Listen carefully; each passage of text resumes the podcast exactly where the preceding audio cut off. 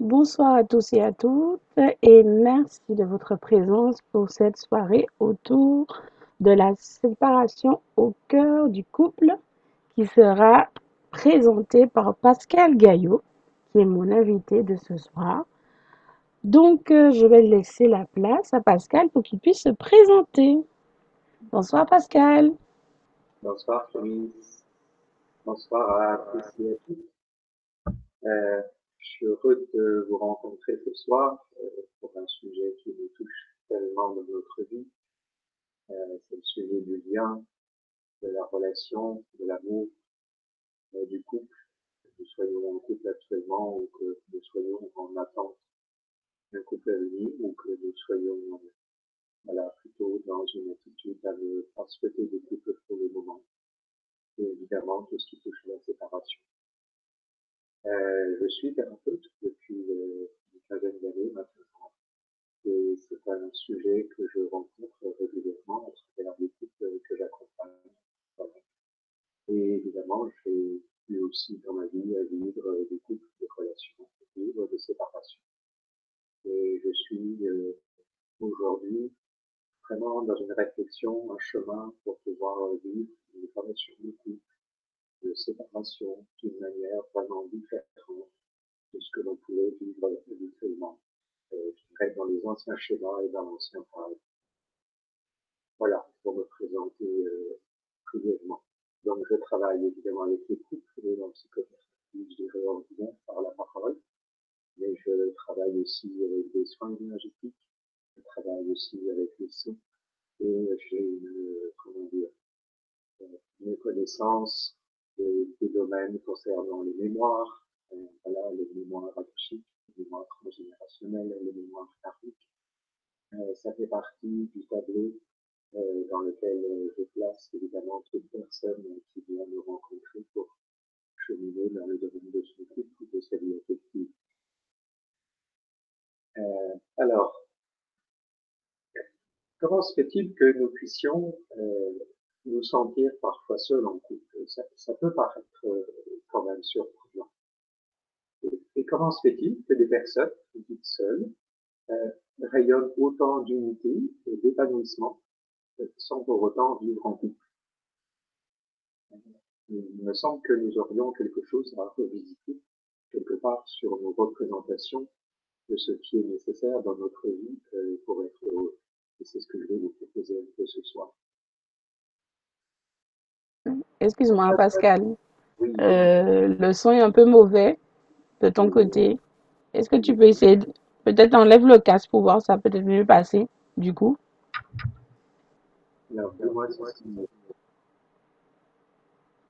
Vas-y, parle. Oui, je parle, Mm, Ça peut aller, parce que tout à l'heure, c'est vrai que on t'entend un petit peu loin. Alors, alors, ça va Si je continue comme ça, c'est mieux Mm, Vas-y.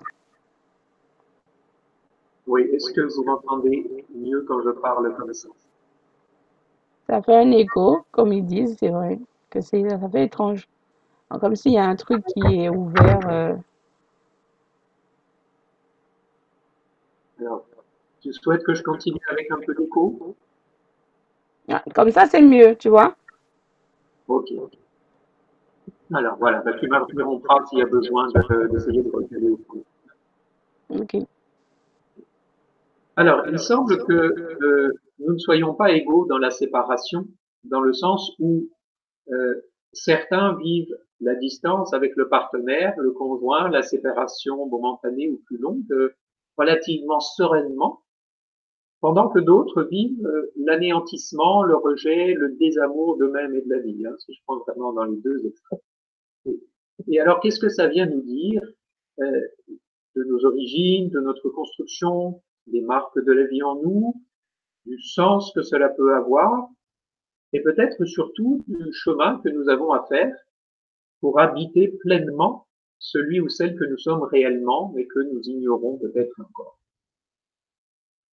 Alors, cette conférence, elle s'adresse euh, tout autant euh, à des personnes qui sont seules pour le moment qu'à des personnes qui sont en couple.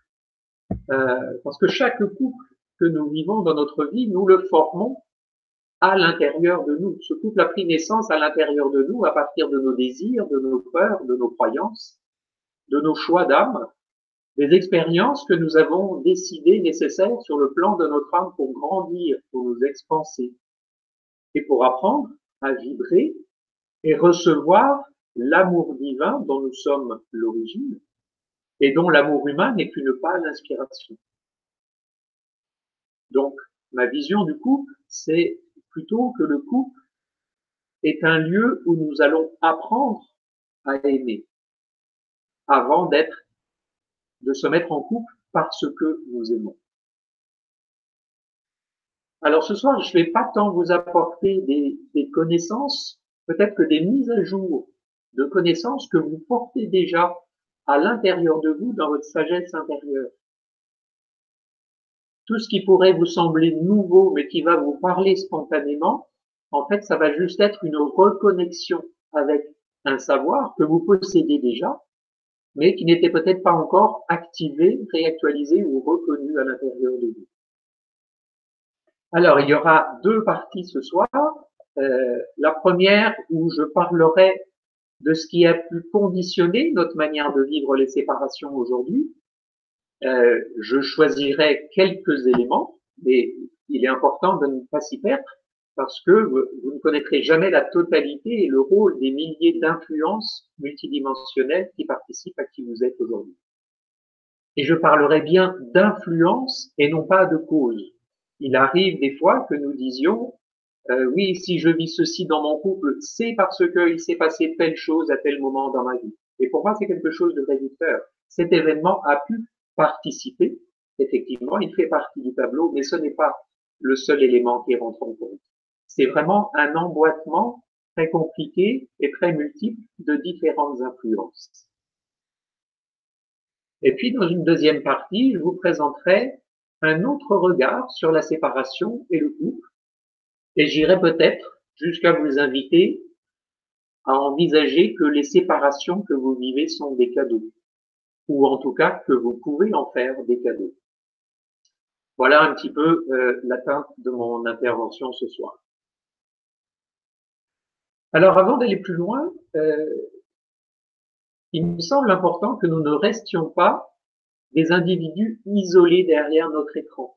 Euh, ce qui serait une manière d'écouter cette conférence sur la séparation en étant séparés les uns des autres. Et donc, je vous propose un temps pour unir un peu nos intentions et nos consciences euh, pour former un petit égrégore d'unité à notre échelle par un temps de, de mise en présence. Alors, pour commencer, je vais vous inviter à voilà trouver une posture confortable euh, si vous avez les deux pieds au sol pour vous enraciner, c'est très bien. Peut-être que ceux qui sont dans la position de lotus et qui leur convient, vous pouvez la garder également. Et puis ceux et celles qui peut-être ne se retrouvent pas dans cette démarche, euh, simplement nous accompagnent dans le silence. Alors, je vous invite à fermer les yeux et à placer votre conscience dans vos pieds ou dans votre sacrum. Et ensuite établissez pendant quelques secondes une connexion consciente entre votre chakra racine et la terre. Prenez le temps de prendre contact avec la terre sur laquelle vous reposez depuis toujours, depuis le début de votre incarnation. Sentez son énergie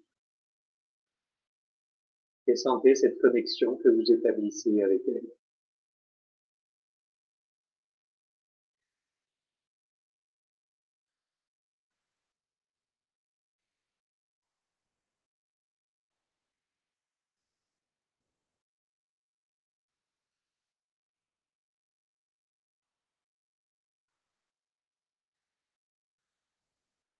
peut-être que déjà vous pouvez sentir dans le silence comment vous êtes dans une présence à vous-même déjà différente.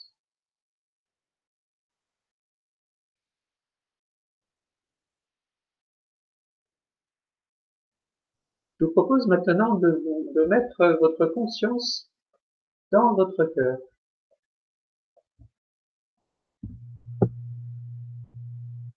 et d'établir la connexion avec votre sagesse intérieure, votre guide intérieur, votre présence divine.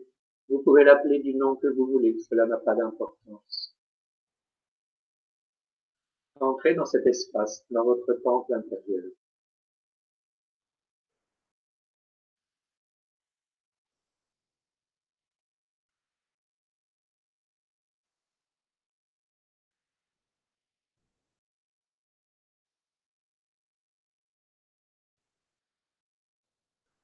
C'est à cet endroit que votre âme vous parle. Et c'est important ce soir de pouvoir prendre un petit moment pour vous connecter à elle en conscience.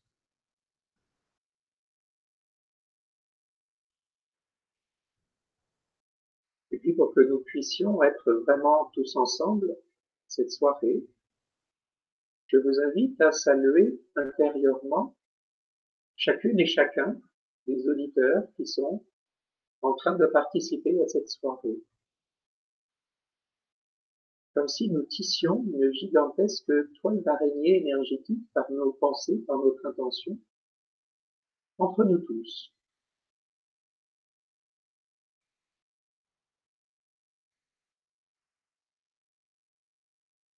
Et nous pouvons nous souhaiter à chacun de retirer le plus grand bénéfice de cette soirée.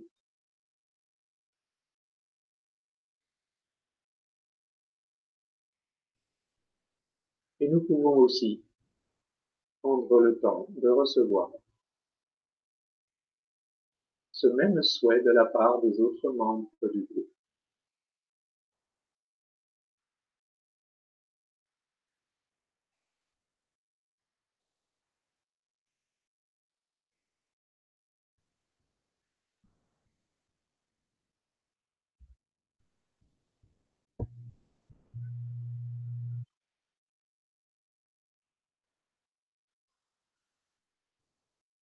Merci beaucoup. Voilà, pour ce temps que nous venons de poser ensemble. Vous pouvez, c'est le moment pour vous, ouvrir les yeux et je vous invite à rester ancré dans cette qualité de présence pour la suite de la soirée pour que vraiment vous puissiez recevoir tout ce qu'il y a à recevoir de votre sagesse intérieure et non pas de votre tête. Et si à un moment donné, vous vous rendez compte que vous écoutez à partir de votre mental, redescendez simplement. Placez votre respiration dans votre cœur.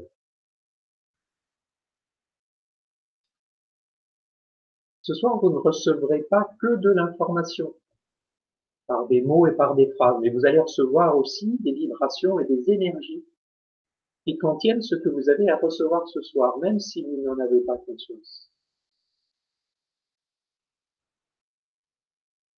Et plus chacun restera dans cette conscience, plus la vibration que nous émettons ensemble va être élevée et va favoriser voilà, nos prises de conscience et nos avancées. Alors, pour commencer, je vais vous parler de quelques couples ou quelques types de couples que je rencontre euh, voilà, dans mon cabinet pour illustrer un petit peu concrètement euh, les propos de ce soir. J'ai le souvenir d'une jeune femme qui est arrivée euh, et la première phrase qu'elle a prononcée, c'est J'ai peur que mon mari me quitte. Cette peur était vraiment très très intense. Elle vivait vraiment cette peur dans son corps. Il n'y avait aucun élément concret dans sa vie de couple qui pouvait justifier ses craintes mais elle était profondément habitée par cette peur. Et avec cette peur, elle commençait à être dans la surveillance, la surveillance de ce qu'elle disait, la surveillance de ce qu'elle faisait. Elle analysait tout ce que son homme pouvait lui dire, toutes ses réactions, toutes ses paroles, toutes ses absences de paroles, ses absences de réactions. Et évidemment, plus elle s'installait là-dedans, plus elle installait la distance qu'elle redoutait dans son couple. Et donc, cette femme n'avait pas conscience que c'est elle qui quittait son conjoint en s'installant dans sa peur au lieu de s'installer dans le présent avec son mari. Je reviendrai un peu plus tard sur, effectivement, en termes de loi de résonance et de manifestation, comment nos peurs peuvent manifester ce que nous redoutons. Je vais vous parler d'un autre couple qui arrive. Ils sont ensemble depuis dix ans maintenant et vraiment ont filé le parfait amour selon leur dire. Et lui ressent aujourd'hui qu'il n'a plus de sentiments. Il veut faire un break et il veut prendre un appartement. Elle, elle est totalement sous le choc. Elle est tétanisée, elle ne comprend pas, elle n'a rien vu venir. Et elle porte sur elle comme si vraiment elle avait reçu un coup de massue. Gros comme sur un ring où elle aurait été mise KO. C'était un couple très fusionnel. Et lui est sorti brutalement de cette fusion, de cette symbiose. Et ça a eu un impact très fort sur le couple, puisque la jeune, femme a été hospitalisée peu après. Un autre couple euh, qui vit ensemble depuis 25 ans et qui ont toujours vécu dans un certaine harmonie, dans un schéma un peu habituel. Euh, elle, dans le rôle d'épouse parfaite, mère parfaite, qui concilie au mieux sa vie privée avec sa vie professionnelle. Mais aujourd'hui, elle, elle, commence à penser à elle. Elle ressent le besoin de faire davantage de choses pour elle, euh, de pouvoir commencer à faire des sorties à l'extérieur, de ne pas tout faire pour son mari ou avec son mari et ça clash. Et lui commence à révéler, euh, évidemment, un comportement où il souhaiterait que les choses reviennent comme avant, où il souhaiterait qu'elle continue à faire tout ce qu'elle faisait avant, euh, à être là quand il rentre le soir, à protester quand elle veut passer une soirée à l'extérieur, que lui, il comprend pas. Il comprend pas pourquoi elle change. Donc ça, ça parle de l'évolution dans un couple, quand il y en a un des deux qui évolue et que l'autre n'évolue pas ou n'évolue pas dans la même direction ou n'évolue pas au même rythme. Et qu'à un moment donné, ça va créer une distance, un espace qui peut éventuellement euh, évoluer dans le temps, dans le sens de pouvoir être à nouveau ensemble de manière différente, ou qui peut amener à la séparation. À chaque fois, il y a une difficulté à ce que chacun soit épanoui en dehors du couple, dans les trois exemples que j'ai donnés. Chacun vit à travers le couple, pour le couple, et n'arrive pas à se donner une existence propre en dehors du couple, ou pas suffisamment. Et ce sont des couples qui ne respirent pas.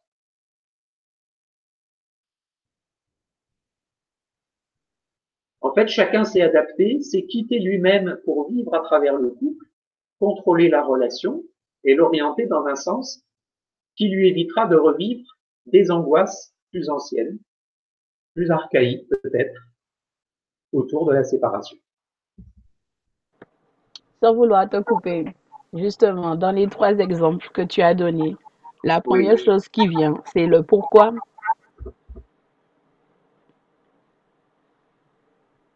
Précise ta question, le pourquoi de quoi Ça veut dire que pourquoi justement, subitement,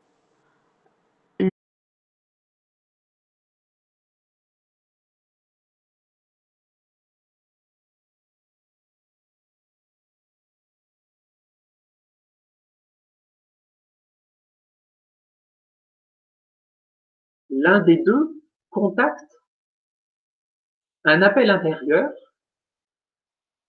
et contacte une conscience que ce qu'il vit n'est pas aligné avec qui il est ou qui elle est réellement. Souvent, nous commençons nos vies de couple sur les rails, sur des rails, des représentations de couple que la société nous amène. Et il se peut qu'à un moment donné, il y ait une forme de déclic, voilà, un inconfort, un décalage que l'on sent intérieurement et qui va peut-être prendre davantage de puissance et commencer à se manifester de manière concrète par un changement que l'on pose.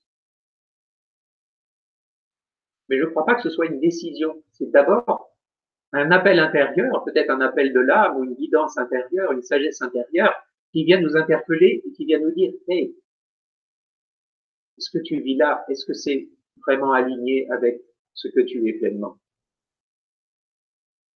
Et une fois que ce signal a été entendu, voilà, c'est en route.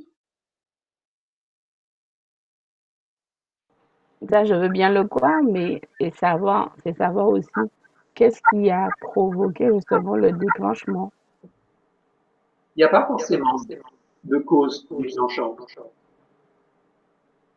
C'est juste que c'est Parce que je vois par exemple là, comme question, il y a Valérie qui dit Est-ce inconscient de vouloir se séparer quand on ressent ce décalage? Je ne sais pas si c'est inconscient, en tout cas c'est une question qui s'invite et qui va permettre un chemin.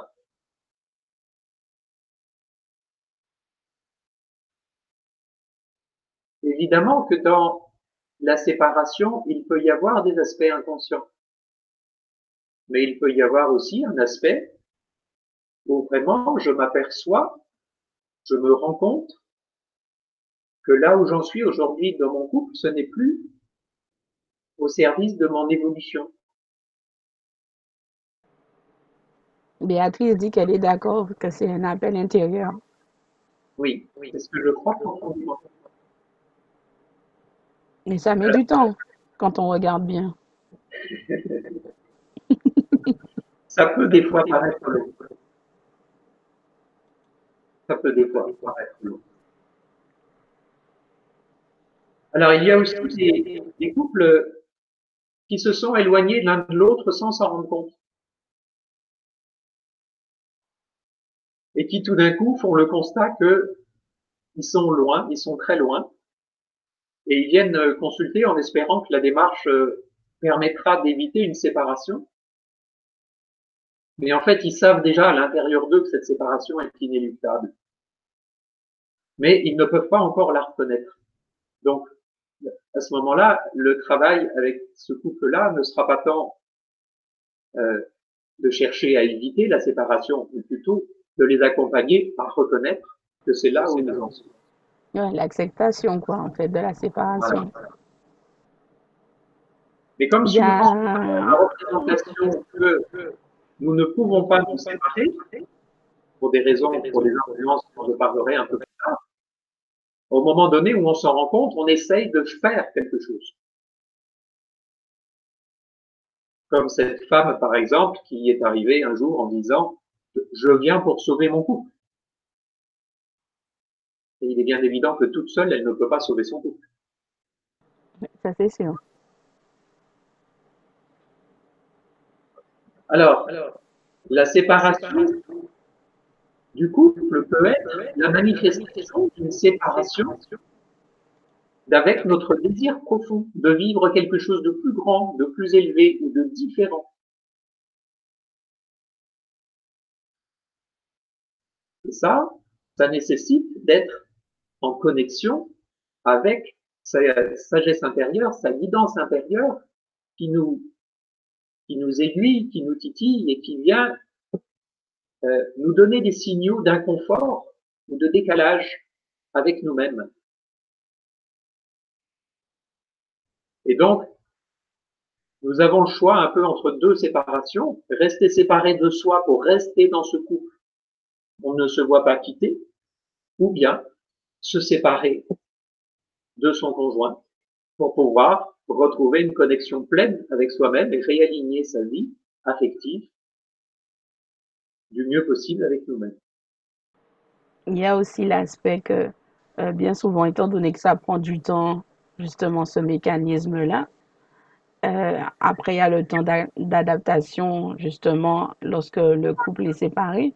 Mais il y a aussi le fait que beaucoup de couples, c'est pas tant qu'ils ne veulent pas se séparer, c'est tant justement de se redécouvrir personnellement.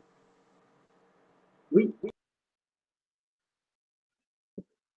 lorsque nous vivons de l'inconfort et même euh, de la souffrance, parce que ces moments de décalage dans les couples peuvent vraiment euh, provoquer beaucoup de souffrance. Et le temps nécessaire pour que nous puissions chacun faire un bout de chemin et réinventer quelque chose ensemble de différent, on n'est pas forcément prêt à se le donner.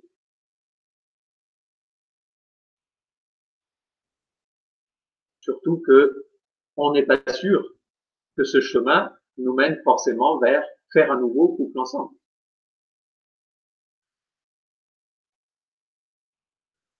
Il y a Béatrice qui a dit que ça, ça a pris dix ans pour elle. Oui, oui. C'est que ça Et devait être. ouais, c'est, c'est- c'est- moi, je trouve, c'est vrai que des fois, quand on, on fina- finalement, on a, on a pris conscience que euh, il n'y a plus, on va dire, cette harmonie et qu'on on se sépare, d'un côté, on est soulagé, Oui, mais d'un autre côté, on a peur. oui, absolument. Et Valérie dit que la séparation est une libération pour évoluer sur son chemin et elle dit ça avec du recul après dix ans. oui, bien sûr. Parce que dans ces dix ans, il y avait tout un chemin intérieur de conscience. Les fruits sur un arbre ne tombent pas à n'importe quel moment. Ils prennent du temps pour grossir, pour euh, prendre le tex- leur texture, leur taille, et à un moment donné être prêts à tomber. Et ce n'est pas du temps perdu ces dix ans. Ce n'est pas du temps perdu. C'est vraiment le temps qui était nécessaire pour en arriver à cette décision de se choisir. Béatrice rajoute que c'est très dur de quitter lorsqu'on aime encore et quand l'inconfort est trop difficile, il faut faire un choix. c'est juste. C'est tout à fait juste. Et quelquefois, et même souvent, ce qui se passe, c'est que nous attendons que la situation soit insupportable pour poser la séparation. Étant donné que je suis euh, issue d'une famille dont les parents ont été séparés, effectivement, euh, en tant que spectatrice, je peux dire qu'effectivement, il a fallu vraiment, euh, on va dire, vraiment être sur le fil du rasoir pour décider de vraiment prendre une décision et de se séparer. Oui.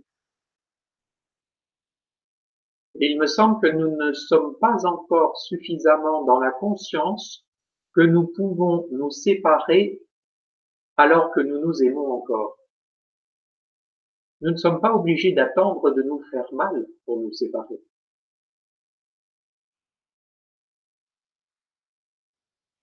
Si je vais encore plus loin, ce serait est-ce que je t'aime assez pour te quitter avant que nous nous fassions mal? On n'a pas cette conscience-là, ça, Je t'aime je te quitte. Il n'y a pas besoin que je t'aime plus, que je te déteste, que je ne ressente plus rien pour toi pour te quitter. Si je sens que vraiment profondément c'est juste, que mon chemin n'est plus avec toi, je peux continuer à t'aimer et te quitter.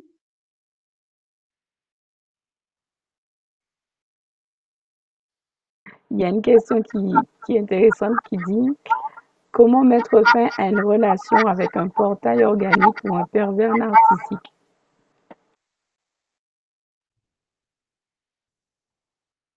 Portail organique, tu as dit?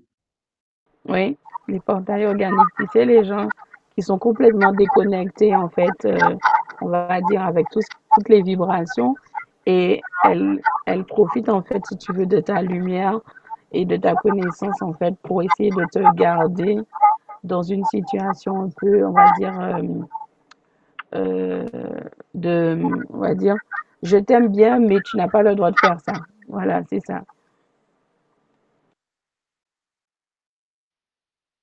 Je crois qu'il s'agit du même processus pour quitter quelqu'un avec qui c'est très pathologique ou très difficile, ou quelqu'un avec qui la relation est plus normale, entre guillemets. Il s'agit toujours de se choisir. La question, c'est pas comment je fais pour quitter cet homme ou, ou quitter cette femme, c'est à quel moment je me choisis à quel moment je me mets en priorité, à quel moment je pose dans ma vie l'acte qui va me permettre de dire aujourd'hui je choisis un chemin différent.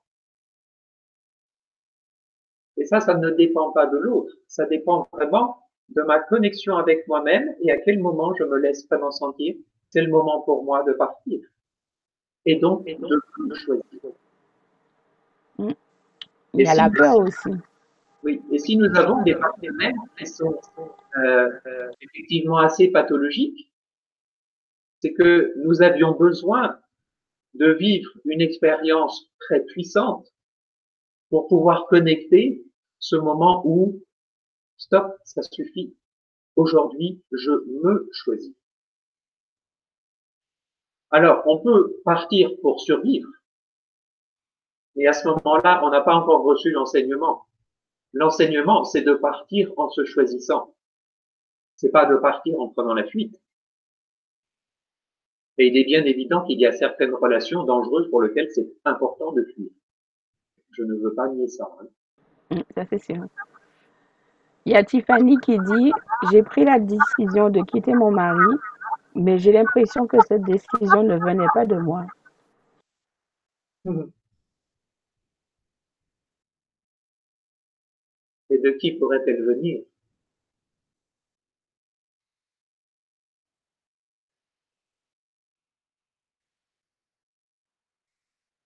C'est une bonne question.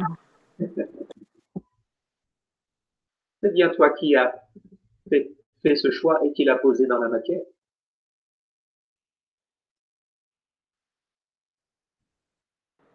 Ça dépend. De la façon que Tiffany a posé la question, on a l'impression comme si elle disait que c'était quelqu'un d'autre qui l'avait poussé ou obligé en fait à prendre cette décision-là.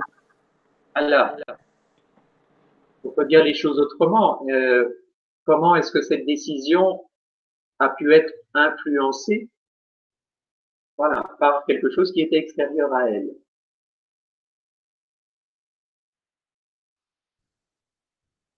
Et là, effectivement, c'est une question que voilà qu'elle peut se poser et qu'elle peut explorer. Il y a Valérie qui dit que pour ma part, on s'aimait encore, mais laisser partir l'autre, c'est lui laisser la liberté de prendre un autre chemin.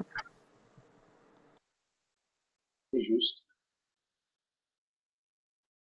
Si la décision de l'autre est de nous quitter, effectivement, l'aimer est aussi, fait aussi partie de lui laisser la liberté de nous quitter. Alors ça, ça évidemment amène à ce que j'appelle les nouveaux paradigmes du couple. L'ancien paradigme, c'était on se met ensemble pour ne plus se quitter.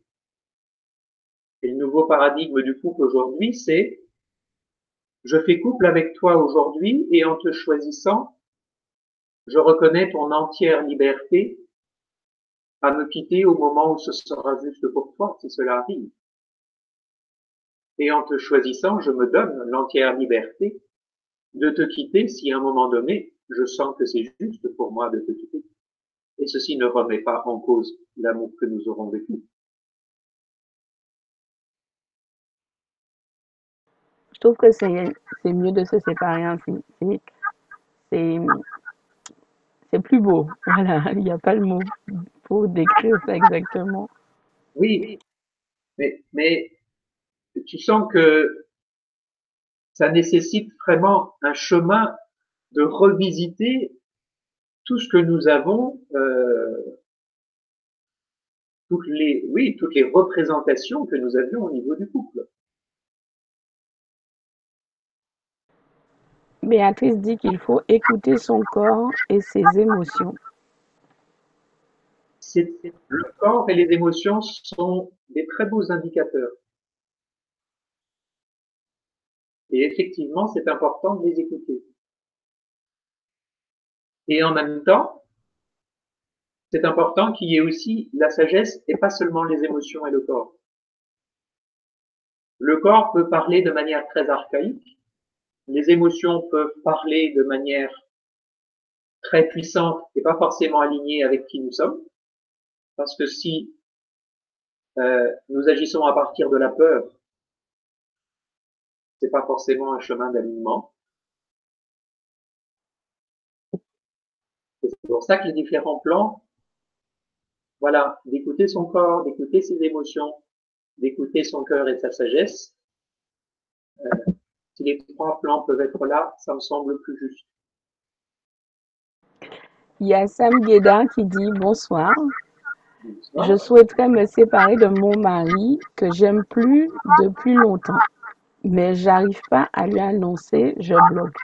Là aussi, c'est un exemple de peur, de faire mal à l'autre.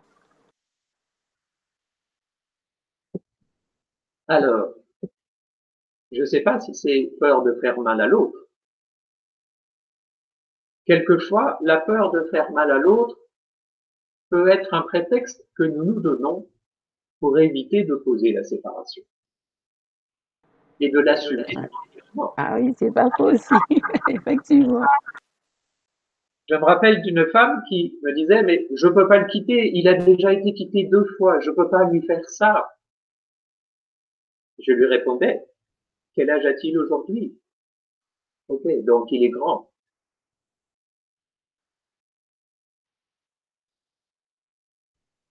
Évidemment, ce sera douloureux.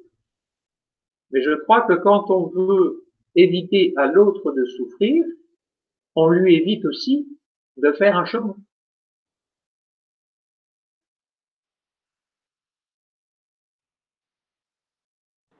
Effectivement. Dans l'ancien que la séparation est un drame ou un échec ou les deux, il n'y a pas d'espace pour que la séparation nous permette de faire un chemin de conscience, d'amour vers nous-mêmes, de rechoisir une vie qui soit plus alignée avec notre grandeur.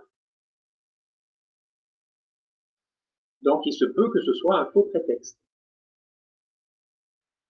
Déguisé. Ouais, effectivement. C'est vrai que quand on est dans la situation, on, on, on, se donne des prétextes souvent pour retarder l'inévitable, mais euh, au bout d'un moment, il faut bien prendre une décision. Oui. Et en même temps, j'entends et je comprends profondément euh,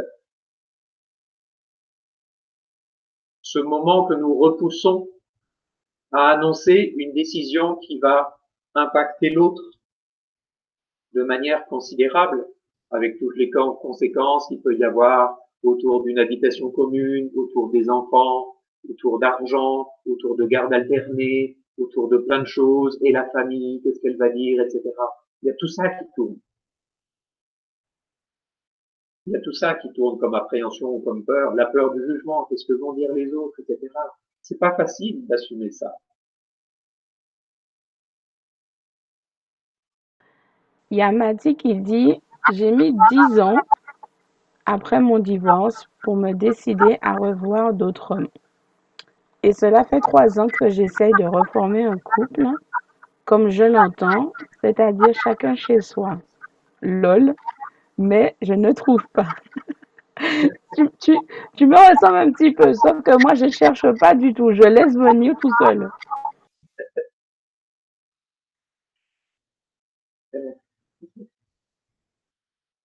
Il y a un certain nombre de, personnes aujourd'hui qui, après avoir vécu des relations de couple difficiles, effectivement souhaitent inventer une relation de couple différente à partir effectivement de, de vie où chacun est dans sa vie de son côté et où on construit un espace commun sans pour autant vivre ensemble. Et c'est un chemin. et c'est un chemin parmi d'autres. Maintenant, si ça ne se manifeste pas encore, euh, peut-être qu'il y a encore trop de mélange entre les désirs et les peurs. Moi, je dis, faut pas chercher. Faut laisser venir tout seul. Se, se recentrer sur soi-même, penser ses blessures, euh, vraiment euh, se mettre en avant, justement pour ne pas être dans l'attente. Et en même temps, il me semble important d'informer l'univers que l'on souhaite que l'on est ouvert à une nouvelle rencontre. Dans la loi de manifestation, c'est important de poser l'intention et de poser des actes qui vont dans le sens de cette intention. C'est pas incompatible avec laisser faire l'univers.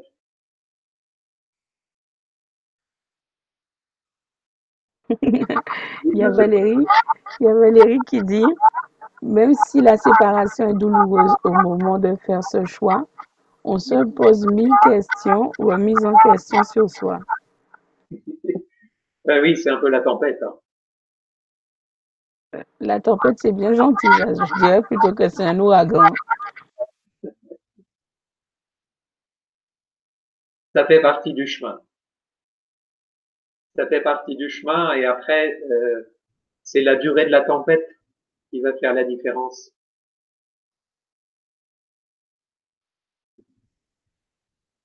Je rigole parce que je regarde en fait euh, le commentaire d'Alexis qui dit J'ai revu mon couple après plusieurs séparations. Maintenant, l'écoute est présente et la liberté de chacun est respectée. C'est un amour de bien-être et le respect s'est installé. Magnifique. Je crois que nous avons une croissance au fur et à mesure des couples que nous vivons. Et qu'au fur et à mesure que nous vivons des choses qui ne nous conviennent pas, même si évidemment il y a des, très très belles choses qui sont vécues ensemble, au fur et à mesure, c'est un chemin de reconnaissance de soi dans ce que nous sommes prêts à vivre et dans ce que nous ne voulons plus vivre. Et plus nous cheminons, et plus nous sommes clairs sur ce que nous voulons vivre ou pas dans une relation de couple. Et nos différents servent à ça, entre autres. Et comment expliquer que euh, dans certaines relations, tellement les choses ont été chaotiques, on oublie carrément les bons moments qu'on a passés avec cette personne?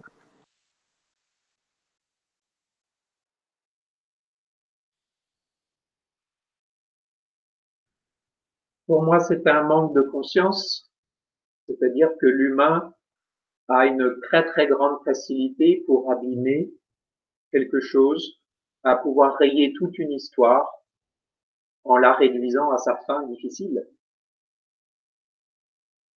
Et pour moi, aimer, ça passe aussi par pouvoir, après la séparation, continuer d'honorer tout ce qui a été beau, tout ce qui a été pur, tout ce qui a été juste, tous ces côtés rencontres, tout ce que j'ai reçu, comme bénédiction dans cette relation de couple.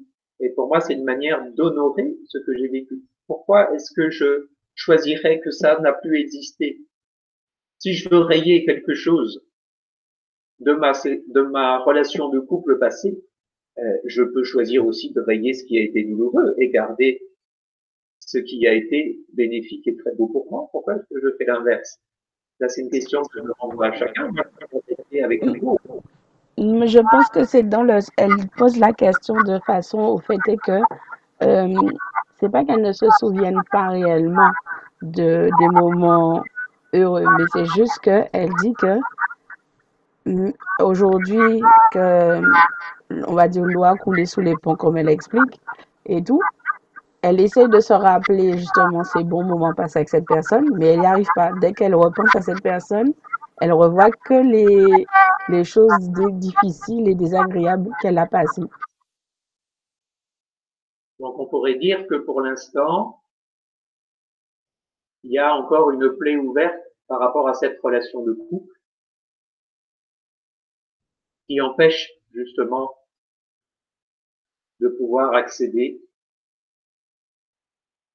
à cette partie plus positive.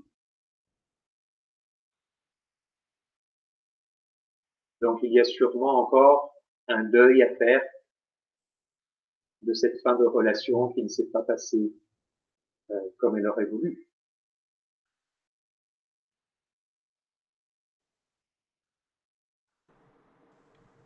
Oui, c'est possible, effectivement. C'est vrai que c'est quand même dommage de se dire que on ne peut pas s'en rappeler de certains, de certains moments passés avec l'autre parce que la séparation était difficile. Mais c'est vrai qu'il y a des blessures sûrement qu'elle n'a pas encore euh. Oui, et puis, euh, moi je ne sais pas ce qu'elle a vécu, mais quelquefois c'est tellement intense, euh, c'est tellement de souffrance, et sur une durée tellement longue que, que vraiment ça occulte. Voilà le reste. Parce qu'il peut vraiment, il y a vraiment des relations où il y a un déséquilibre très net entre les parties où on a pu être bien ensemble et puis tout le temps où on n'a pas été bien ensemble et où on s'est déchiré et où on s'est fait du mal. Et si vraiment les parties où on a pu être vraiment heureux ensemble, c'est la portion congrue en termes de durée, on comprend aussi que ce soit difficile de se reconnecter à cette partie-là, parce que le reste prend toute la place. Surtout quand on est encore dans la blessure, le chagrin, la colère, le ressentiment, peut-être la sensation d'injustice, et tout ce qui peut, euh, voilà, s'accompagner de choses Parce qu'elle a rajouté, quand je regarde mes enfants, je me dis que c'est la seule belle chose qui s'est bien passée dans ce couple. C'est sûrement pas la seule, mais en tout cas, la vie, ce couple a permis la vie. Ce couple a donné la vie. Et ça, c'est divin. Ça, c'est sûr. Alors, si je regarde sur le chat à nouveau, il y a Patricia qui dit Un éveil spirituel est-il compatible avec sa sauvegarde alors qu'on est désormais aligné avec soi-même, complet avec une vision claire de son chemin Est-on dans un- une injonction paradoxale? Je saisis pas. Euh, je pense qu'elle essaye de dire, étant donné qu'aujourd'hui, elle est plus en alignement avec elle-même, euh, elle voudrait savoir est-ce que euh, c'est ça qui a provoqué en fait justement tout ce déclic par rapport au fait qu'elle voudrait se séparer de son compagnon.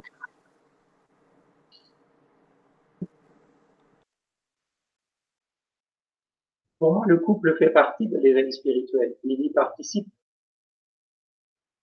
Puisque le couple est le lieu où l'on va pouvoir vivre autant des expériences d'amour, d'unité, que d'expériences de solitude, de déchirure, de blessure et de séparation. Donc si nous nous laissons vivre la relation de couple comme une manière de nous reconnecter à cet amour dont nous venons, le couple peut participer à l'éveil spirituel et l'éveil spirituel peut participer à ce qu'à un moment donné nous sentions ce n'est plus dans ce couple que je peux continuer ma croissance. Elle a précisé en bas, en fait, elle parle de, elle dit qu'en fait, c'est de sauvegarde du couple. Est-ce que l'éveil spirituel est-il compatible avec la sauvegarde du couple?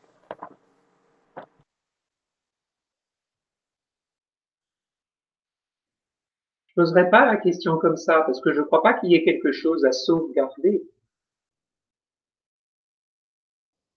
Si ton couple est le lieu où tu peux vivre ton éveil spirituel, la question se pose pas. Mais si tu sens que ton éveil spirituel, ce n'est plus dans ce couple que tu peux le vivre et que tu as à vivre autre chose, c'est tout aussi clair. En fait, là, en clair, Pascal te dit de faire tes valises.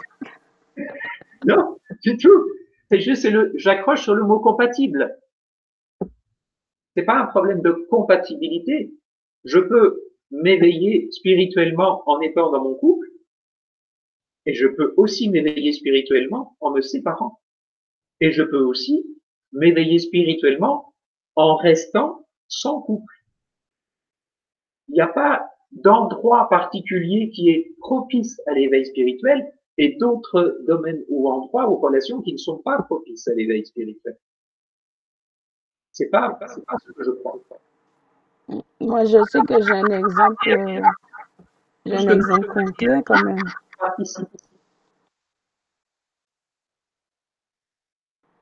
Parce que je, je connais quelqu'un dans mon entourage, euh, étant donné qu'il est en recherche spirituelle dans toute cette démarche-là, euh, comment dire ça? Il y a justement, on- comme tu disais, de, un déséquilibre entre lui et sa femme aujourd'hui parce qu'ils ne comprennent pas comment, en fait, si tu veux, ils comprennent pas pourquoi elle essaye euh, de se connecter à quelque chose d'autre.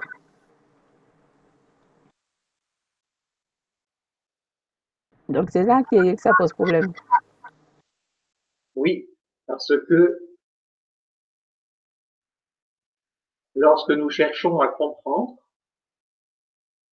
et que nous nous enfermons dans comprendre, nous ne sommes plus dans l'accueil. Comment est-ce que je peux accueillir le chemin de l'autre que je ne comprends pas? Je peux accueillir sans comprendre. Mais si j'ai la croyance que pour accueillir, il faut que je comprenne, je peux être en difficulté, puisqu'il y a des que je ne peux pas forcément comprendre. Et donc euh, ça pose un problème là maintenant.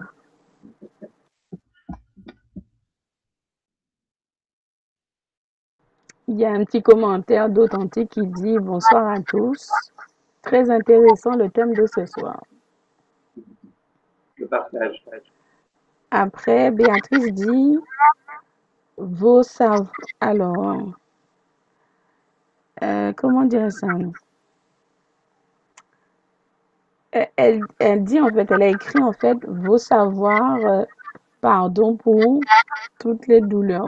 Je ne sais pas trop qu'est-ce qu'elle essaye de dire. Une histoire de. En fait, elle fait référence au pardon en fait.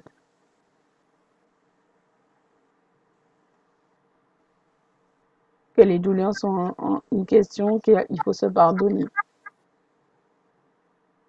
Oui, oui. Alors la question du pardon, là, ça pourrait euh, refaire un autre sujet de conférence là.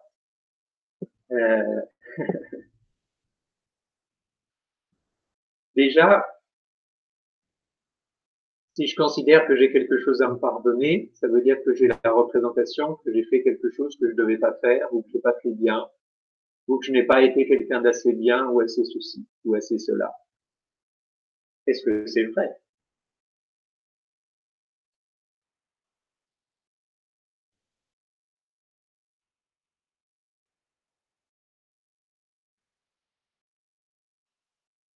Il se peut qu'à un moment donné, je choisisse de me pardonner le le chemin que je me suis donné à vivre pour grandir.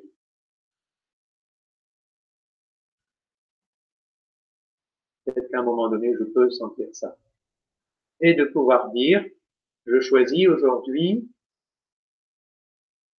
de grandir et d'apprendre davantage par la sagesse que par la souffrance. Et je choisis cela et je pose cette intention et j'en informe l'univers et mes guides et je m'ouvre à un chemin différent. Nous pouvons apprendre par la souffrance et nous pouvons apprendre par la sagesse. Et nous, les humains, comme on est un peu tête de mule, on a tendance à être plutôt à apprendre par la souffrance. Je confirme, ça c'est vrai. On est, on est très bizarre. Et pour continuer de rester dans la souffrance, on fait un tour dans la victime. Je suis victime de mes souffrances. Je suis victime de la vie. Il y a, il y a Annie qui dit L'amour-passion est un poison. De cela, il n'en sort, il n'en ressort effectivement que haine, torture, puis l'oubli. La passion, c'est le feu. Le feu, ça brûle. Donc, si la relation n'est vécue que dans la, je dirais, dans la vibration de la passion, on risque à un moment donné de contacter la souffrance. Maintenant, s'il n'y a pas que de la passion et qu'il y a d'autres vibrations d'amour que la passion, pourquoi ne serait-elle pas présente? Mais si elle prend toute la place, il y a un moment donné juste une guidance intérieure qui n'est pas là et on est soumis, voilà, à l'appel du désir. Et à un moment donné, on reçoit un enseignement. Mais c'est une expérience. Elle rajoute un peu plus loin. C'est un très bel enseignement de faire l'expérience. Si je ne suis que dans la passion, à un moment donné, je vais Elle rajoute un peu plus loin plusieurs formes d'amour. Certains peuvent reprendre vie. Le coup de foudre, tu es foudroyé et aperçu sur et après sur le carreau, cela ne dure pas.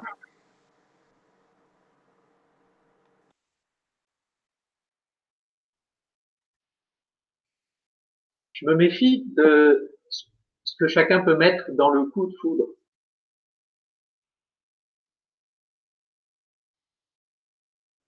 Le coup de foudre, euh, voilà, c'est quoi? C'est une attirance qui a une très très forte intensité, on va dire ça comme ça. Mais à partir d'où? Est-ce que c'est une vibration d'âme? Est-ce que c'est une euh, vibration physique? Est-ce que c'est un désir sexuel?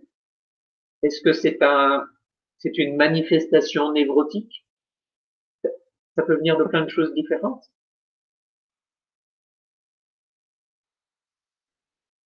À partir de quelle partie de moi je suis attiré fortement vers l'autre? Quelle est la partie de l'autre qui déclenche cet appel-là chez moi? Et si je prenais un peu de temps juste pour me laisser sentir, qu'est-ce qui est en train de se passer là? Est-ce que déjà c'est un mode d'accroche avec un homme ou une femme que je connais bien, ou est-ce que c'est la première fois que ça m'arrive? Si ça fait déjà plusieurs fois que je refais le tour dans cette manière de rencontrer, peut-être que je peux commencer à regarder ce qui se passe différemment.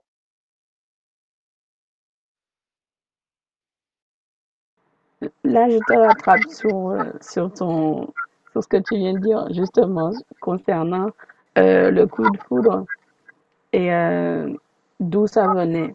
Dans le sens où, par exemple, un homme et une femme ne se connaissent absolument pas.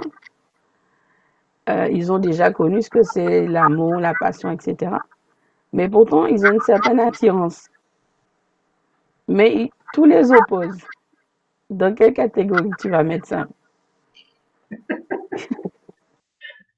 Une expérience à vivre.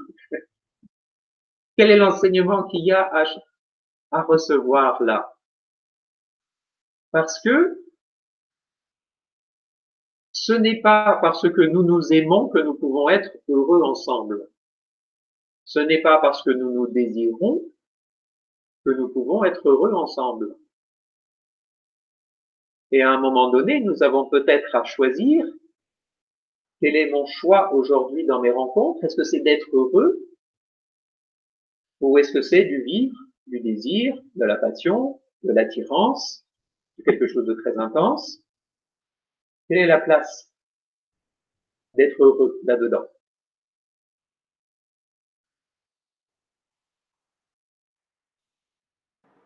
Ah, C'est une bonne question. Parce qu'il n'y a pas d'histoire de ni d'attirance, ni de chercher d'attirer l'œil de l'autre, ni, ni euh, mais c'est vraiment un lien, je dirais un lien qui est indéfinissable. Les deux personnes s'entendent parfaitement bien, ce qui fait que ils, dialoguent plus facilement euh, qu'avec d'autres et tout, mais il n'y a aucune attirance, aucune, il n'y a vraiment rien en fait. Et peut-être qu'il y a une, une autre forme de lien à avoir dans cette relation.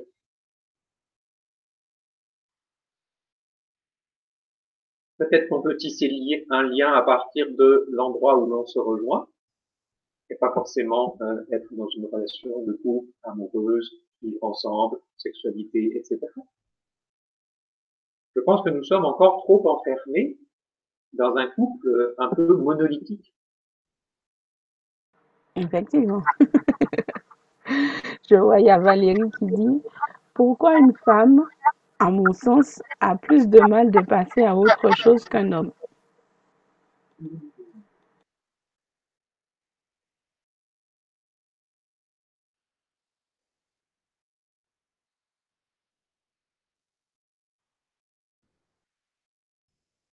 Je pense que la première réponse qui vient, c'est que je crois que la séparation n'est pas vécue de la même manière sur Mars et sur Vénus.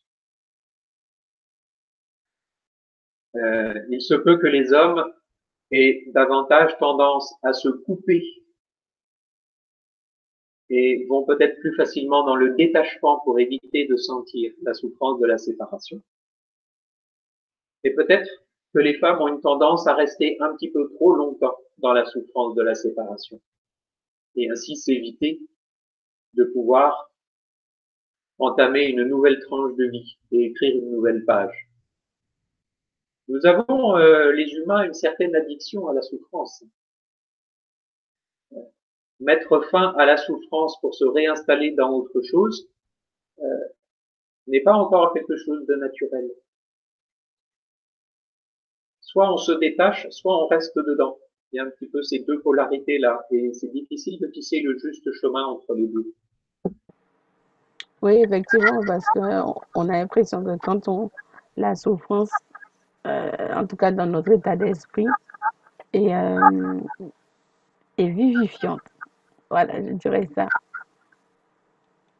Et puis, il y a quand même euh, une pression sociale. Je pense notamment aux personnes veuves. Qu'est-ce qui se passe quand ils rencontrent quelqu'un très vite? Après le décès de leur mari ou de leur femme. Ah bah dis donc, il n'a pas perdu de temps, hein. Ah bah dis,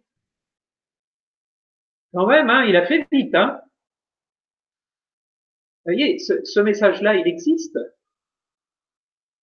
C'est-à-dire qu'il y a double peine, hein. Déjà, j'ai perdu la personne que j'aimais, et en plus, faut, faut que je prenne mon temps hein, pour être à nouveau heureux, parce que sinon, ça va jaser dans l'entourage. J'ai reçu quelqu'un comme ça. Ça faisait six mois qu'il avait rencontré une femme. Il n'osait pas le dire à sa fille. Il n'osait pas le dire à sa fille. Il n'osait pas parler de son bonheur à sa fille. Je ne sais pas comment elle va le prendre, si jamais elle le prend mal, si. C'est très présent. Trop présent, je dirais. Là, il faut vraiment penser à soi, en fait. Parce que je dis que quand même, étant donné que si on s'aime soi-même et que les autres nous aiment, euh, même si euh, on a perdu quelqu'un, qu'on s'est remis tout de suite avec une autre personne, on devrait, notre entourage devrait normalement partager notre bonheur. En tout cas, moi, je vois ça comme ça. Je partage euh. Mais les humains jugent. On juge trop facilement, d'ailleurs. Ah ben, si elle s'est vite avec quelqu'un, elle ne devrait pas. Voilà, elle ne devrait pas l'aimer tant que il faut comprendre que on n'aime jamais personne de la même manière. Il y a des choses qu'on va vivre avec, avec une personne qu'on ne vivra pas avec une autre. Les sensations, les sentiments, les émotions seront toujours différentes d'une personne à une autre. Mais moi, je dis toujours, et, je parle avec beaucoup de recul, hein, je dis toujours aujourd'hui que tout ce qui, qui compte en réalité, c'est de vraiment se rappeler uniquement l'expérience du bonheur, en fait, pour nous faire grandir. Et tout le reste, on zappe.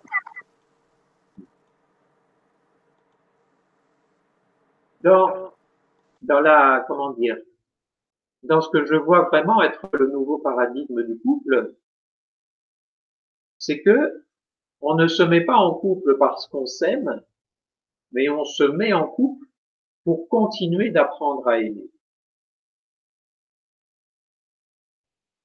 Parce que l'amour est quelque chose auquel nous n'avons pas véritablement accès.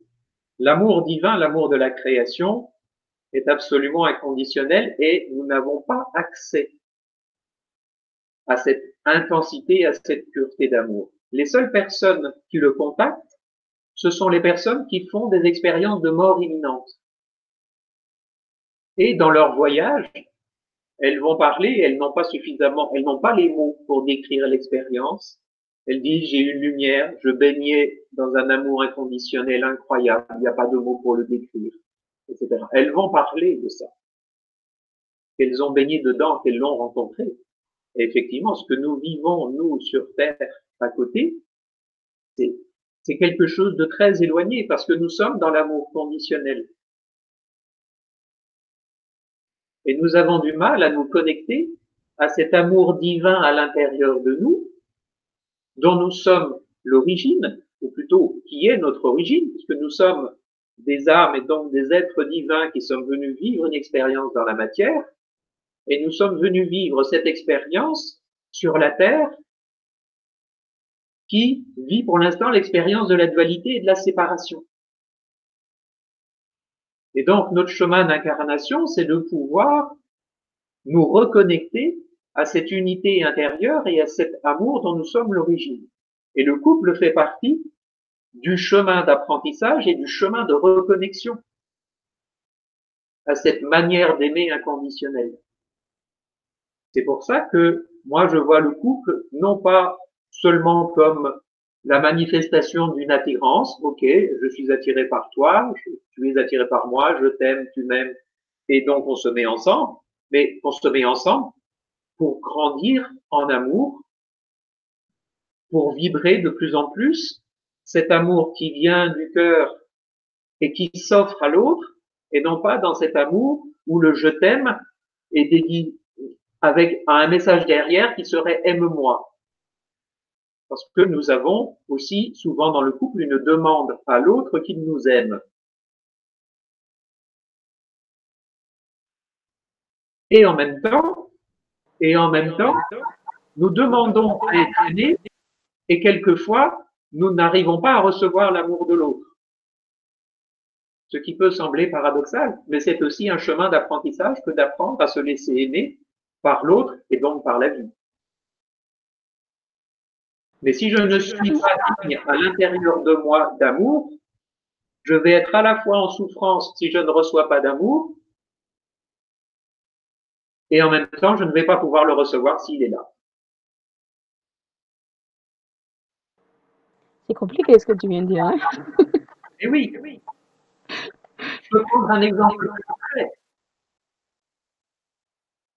Une femme passe une heure le matin pour se faire belle. Donc déjà, ça veut dire qu'elle ne se voit pas belle, puisqu'il faut qu'elle se fasse belle, déjà. Et si jamais elle reçoit des compliments, alors je ne parle pas pour toutes, évidemment, mais certaines vont pouvoir dire, oh là là, il y a un mec là, il m'a dit des trucs, euh, il m'a dit que j'étais belle, oh là là, ça va quoi. Ça y est, là je prends un exemple que tu la praline, mais il y a quelque chose de ça. Je fais quelque chose pour être vu et en même temps, si j'ai le retour, si j'ai la reconnaissance, oui, mais bon, voilà. Ou bien alors, quelqu'un se met en quatre pour faire un repas absolument sublime et quand il y a des compliments qui viennent, oh, mais ça m'a pas pris beaucoup de temps, j'ai acheté un truc en quatrième vitesse. Voilà. Ou on fait un beau tableau, on fait une sculpture, on fait une peinture, c'est absolument magnifique. On dit, ouais, mais celle-là, je l'aime pas trop, elle est un peu ratée. Et à la fois, on demande, on fait des choses pour être vu, reconnu, aimé, et en même temps, quand ça arrive, on ne prend pas. Ouais, on est en contradiction, quoi, en fait. Hein. Ça peut paraître paradoxal, mais quel est, quel est l'endroit où ça se joue? Dire je demande à recevoir quelque chose dont je ne me considère pas comme digne. Oui, c'est ça, en plus, c'est bien le mot, la dignité. Je ne sais plus avec qui récemment j'ai eu cet échange-là absolument extraordinaire. Dans la messe chrétienne, il y a un moment où on dit Seigneur, je ne suis pas digne de te recevoir. Et comment on peut, comment est-ce qu'on a pu dire une chose pareille? Puisque je suis le divin incarné sur terre, puisque je suis créé à l'image de Dieu, ça veut dire que je suis donc une incarnation du divin. Comment est-ce que je peux être l'incarnation du divin et pouvoir dire je ne suis pas digne de te recevoir?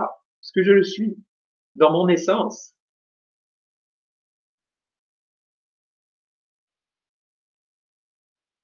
Et donc, puisque nous sommes effectivement dans cette lignée du péché originel où nous aurions commis quelque chose d'inimaginable qui fait que nous sommes plus dignes, ça va quelque part se rejouer dans comment je suis ouvert à recevoir ce que je manifeste.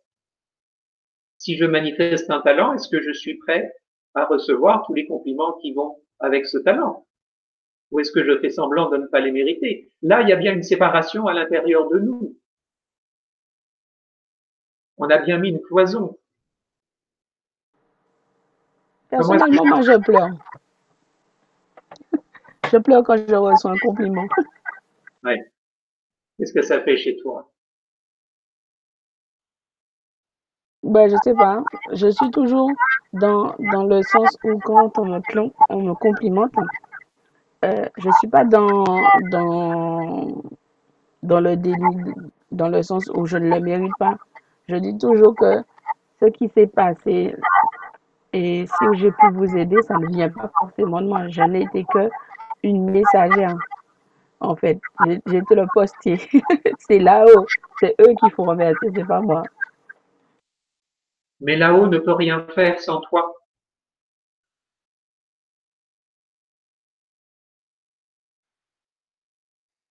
Oui, ça c'est vrai aussi. L'élévation de l'humanité en ce moment, ce qu'on appelle l'ascension, elle ne se fait que parce que les humains sont descendus, voilà, parce que les âmes ont choisi de venir vivre en incarnation pour manifester ça. Le plan de la création divine ne peut pas s'accomplir sans notre choix d'âme de venir participer à ça. Donc se réduire de quelque manière que ce soit, c'est introduire une séparation avec notre origine et notre essence première. Alors, si, si je reviens dans le... Il y a beaucoup de couples où l'un des deux demande souvent à l'autre, est-ce que tu m'aimes? Qu'est-ce qui se passe? Quand on nous dit, mais bien sûr, je t'aime. C'est vrai, tu dis pas ça pour me faire plaisir? Donc, il y a un endroit où je ne me laisse pas savoir que je suis aimé, je le demande et quand je le reçois, je ne le prends pas. Ça me semble important de pouvoir regarder ces jeux-là. À quoi je joue quand je demande quelque chose que je ne me donne pas? Ouais, ça c'est vrai. C'est souvent ça. Et à quel endroit je me suis coupé? Non seulement de l'amour pour moi-même, mais de cette connaissance que je suis aimé du divin, que je suis aimé de la vie et que je suis aimé par mon conjoint, par mes enfants, par ma famille, par tous ceux qui sont proches de moi. À quel endroit je m'interdis de le savoir et de le sentir?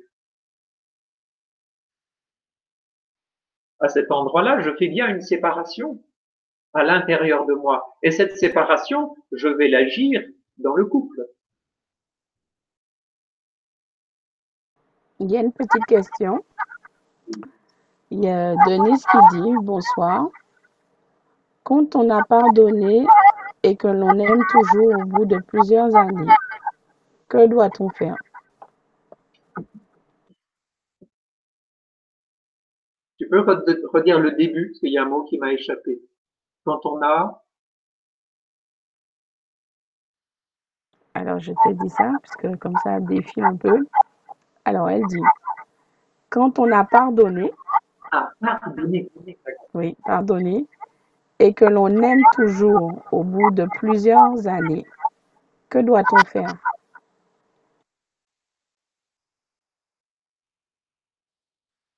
Mais si tu as pardonné et que tu aimes toujours, où est le problème?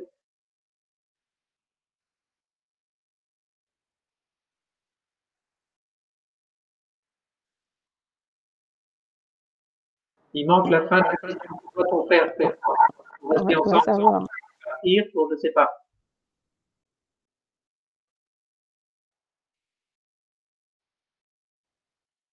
Peut-être que pour elle, c'est difficile euh, euh, de comprendre que malgré toutes les années qui ont pu euh, s'écouler, elle aime toujours cette personne-là. Alors,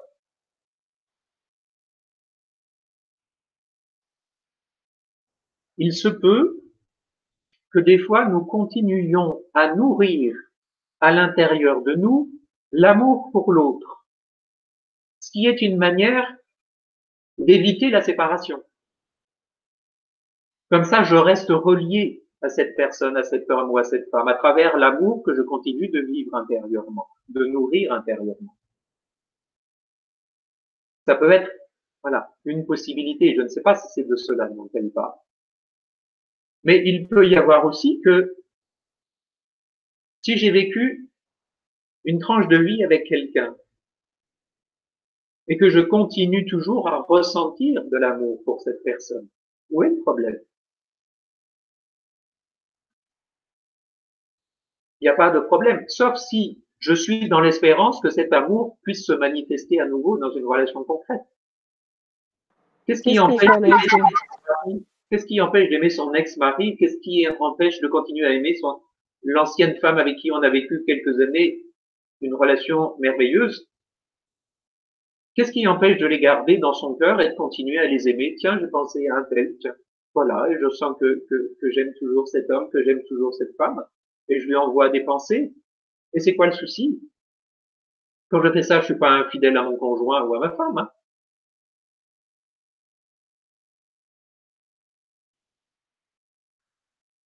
Je regarde les commentaires, il y a Annie qui dit, voilà, les hommes se sentent moins concernés par cela.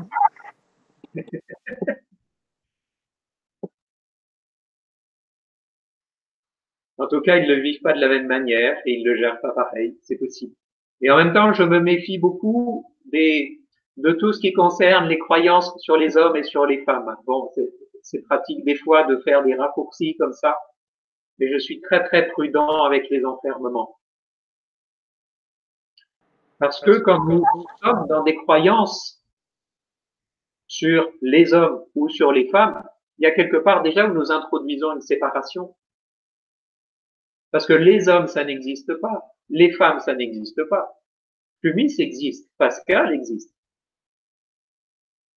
Qu'est-ce qu'il y a de comparaison entre les 3 milliards de femmes qu'il y a sur cette planète? Elles sont chacune uniques et différentes.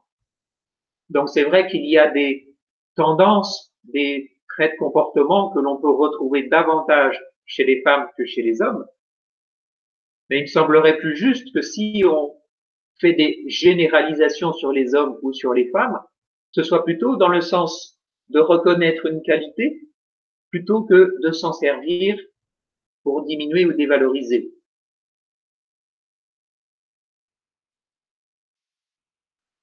Alors, il y a Sam qui dit, je ne sais pas si de qui elle parle, mais euh, elle dit qu'il a l'air tellement malheureux. Après, elle dit 25 ans de vie commune, c'est Dieu à l'annoncer pour la séparation. Ben oui. Et en même temps, s'il a l'air tellement malheureux, ça veut dire que lui a peut-être un chemin à faire pour commencer à être heureux sans toi. Oui, effectivement.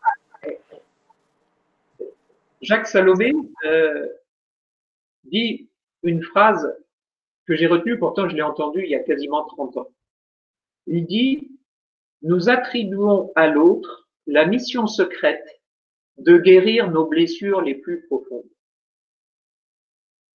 nous attribuons à l'autre la mission secrète de guérir nos blessures les plus profondes. Pour redire autrement, je charge l'autre de faire mon bonheur.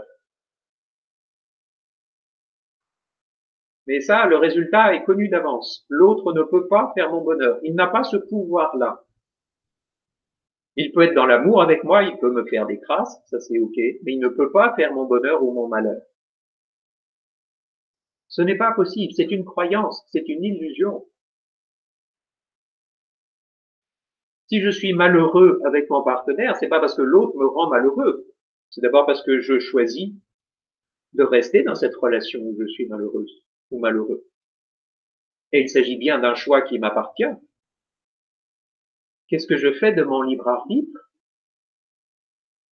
Qu'est-ce que je fais de ma connexion à moi-même, où je me laisse sentir ou pas? Est-ce que c'est juste pour moi d'être dans cette relation ou pas? Qu'est-ce que je fais de ma possibilité de conscience, d'élargir ma conscience et de me dire, si la vie m'a amené cet homme ou si la vie m'a amené cette femme, quel est l'enseignement que j'ai à recevoir de cette relation? Il y a Valérie qui dit pardonner et se pardonner dans la séparation. Si on peut être dans cette vibration, en tout cas, ça aidera beaucoup. Premièrement, à vivre la séparation et à pouvoir ouvrir la page suivante.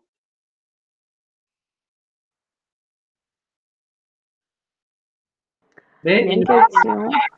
Du coup, faut pas oublier que le pardon, c'est pas un truc qu'on doit faire parce que c'est bien.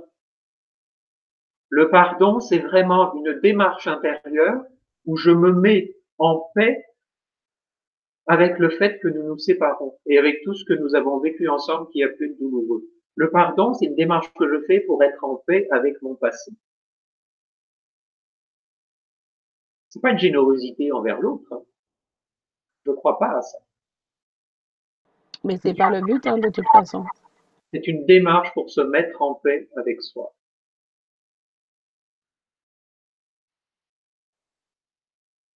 Et je vous invite là à aller lire la vision du pardon de Don Miguel Ruiz.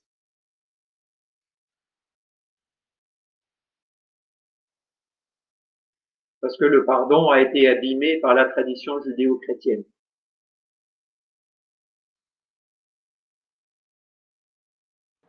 Mm, Ça, c'est vrai. Je leur dis souvent que lorsque vous faites cette démarche de pardonner, c'est pas pour les autres que vous le faites, c'est pour vous-même. C'est pour que vous ayez cette paix, cette sérénité intérieure. Oui. C'est un cadeau à soi. Et il est bien évident que si je suis en paix à l'intérieur de moi avec tout ce que j'ai vécu avec l'autre, le pardon à l'autre est juste le prolongement naturel. Comment est-ce que je peux pardonner si je ne suis pas en paix à l'intérieur? C'est une méthode couée.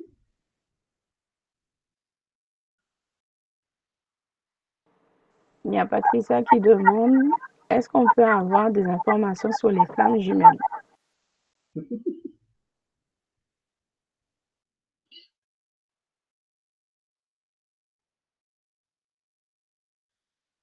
Alors,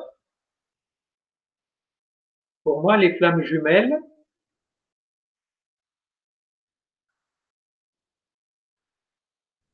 c'est un piège pour le mental.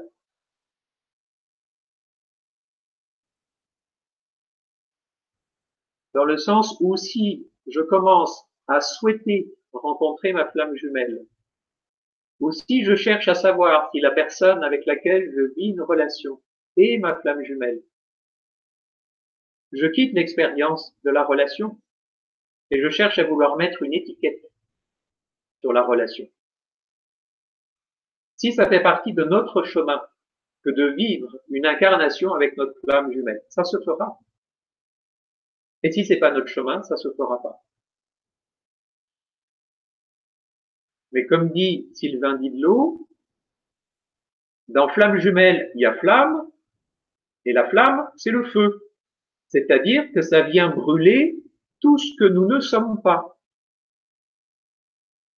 Le couple de flammes jumelles vient vraiment pour manifester euh, l'amour divin, nettoyer, on pourrait dire, de tout, de tout ce qui n'est pas divin.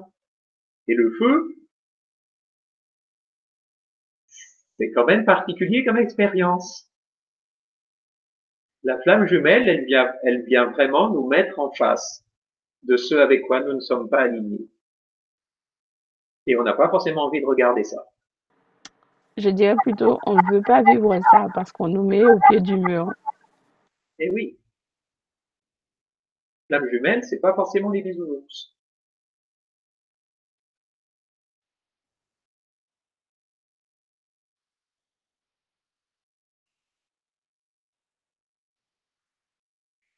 De toute façon, la vie nous met toujours la personne parfaite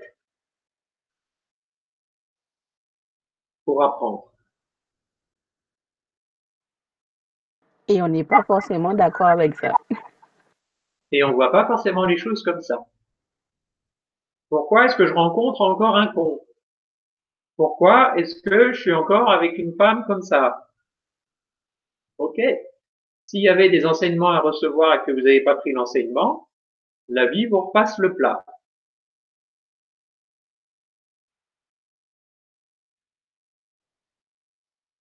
Mais comme beaucoup de gens effectivement vivent leur vie sans être dans la conscience qu'ils ont à grandir et à apprendre, la vie, effectivement, il y a beaucoup d'enseignements qui passent à côté. Et les enseignements obligatoires que notre âme a choisi de recevoir pendant cette incarnation, tant qu'ils ne sont pas reçus, la vie nous les ramène par une forme ou par une autre.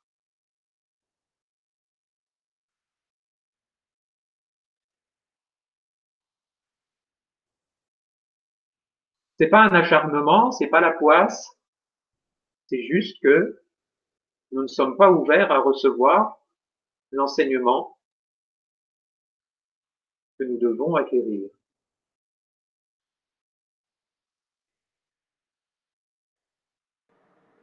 Valérie dit que tu dis juste. Merci.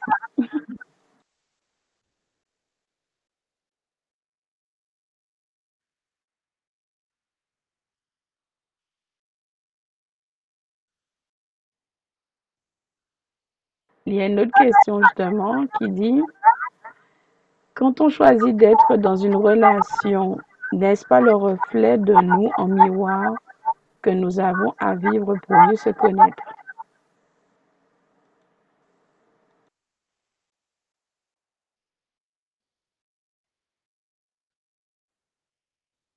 Le conjoint a toujours un côté miroir.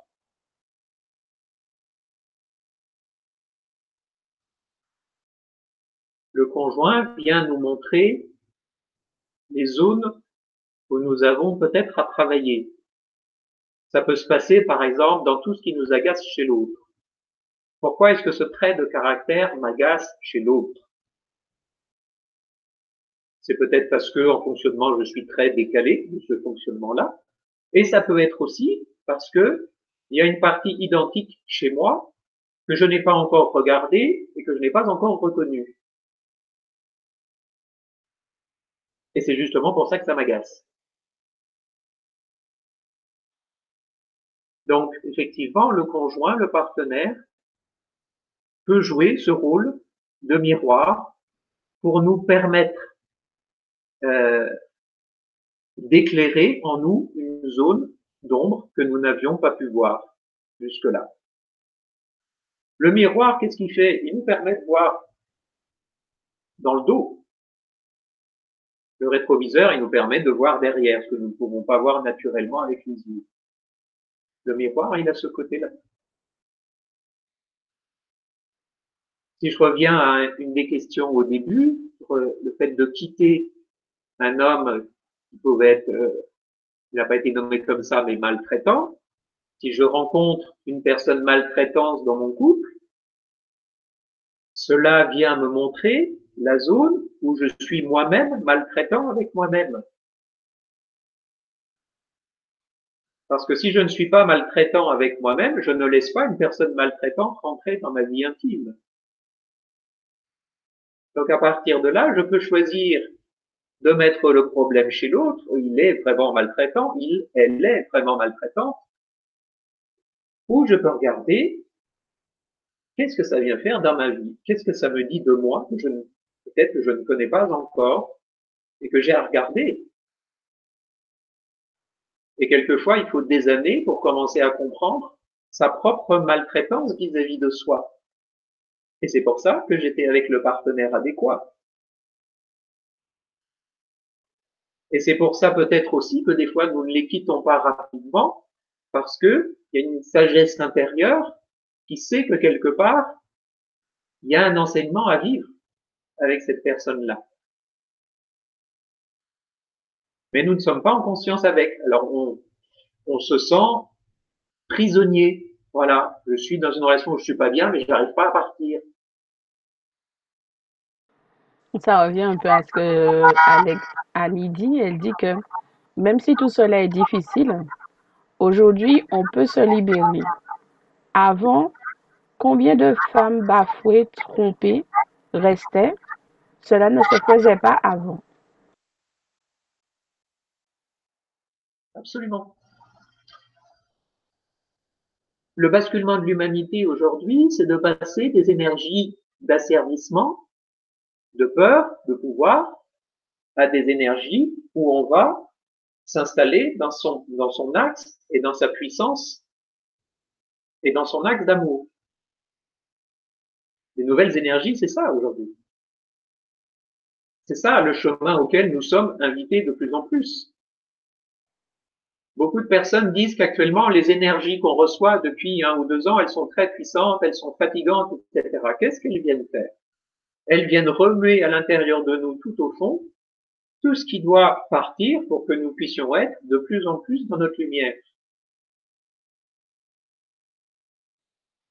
C'est ça que font les énergies actuellement. La Terre élève sa vibration, les énergies qui arrivent des plans célestes sont de plus en plus puissantes pour venir favoriser notre évolution vers être à nouveau des êtres de lumière que nous étions il y a très longtemps.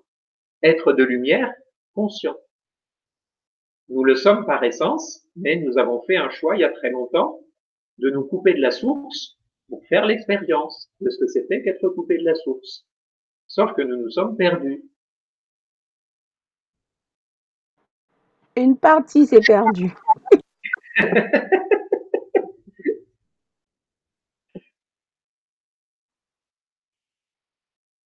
Il y a une petite précision de Denise qui parlait justement du fait qu'elle avait encore des sentiments pour son, pour son ex.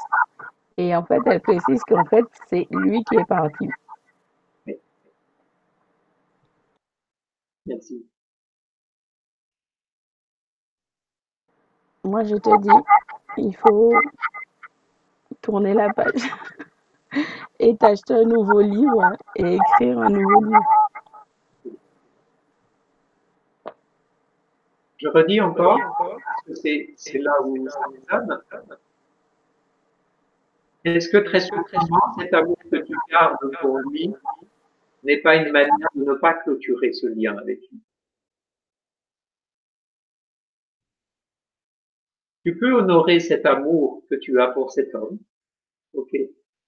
Et c'est pas la même chose que de te servir de cet amour que tu ressens encore pour éviter de te donner ta liberté d'être femme avec un autre homme. Et là, à ce moment-là, ce serait un amour un peu, comment dire, louche.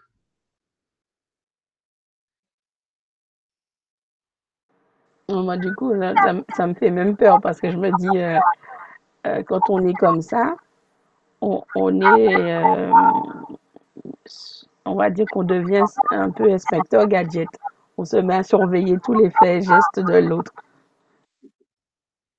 Ouais.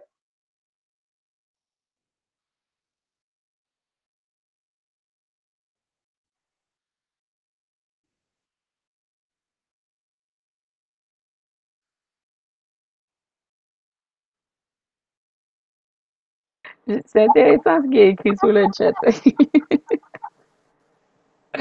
il, y a, Corinne qui dit merci pour les informations sur les flammes jumelles.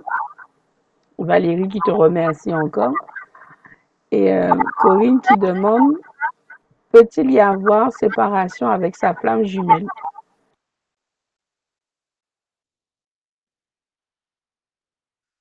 Dans la matière, oui. Si, si la relation avec la, la flamme jumelle, à un moment donné, effectivement, n'est plus, j'allais dire, tenable dans la partie purification, j'imagine que oui, ce soit possible. J'ai pas, j'ai pas d'exemple concret. Hein. Moi, je ne connais pas de personnes euh, qui se sont reconnues comme flammes jumelles. Donc là, je, je suis très très prudent par rapport à ce que je dis. Mais pourquoi pas? C'est intéressant parce que Valérie demande pourquoi est-on attiré par des personnes en souffrance et que l'on veut aider?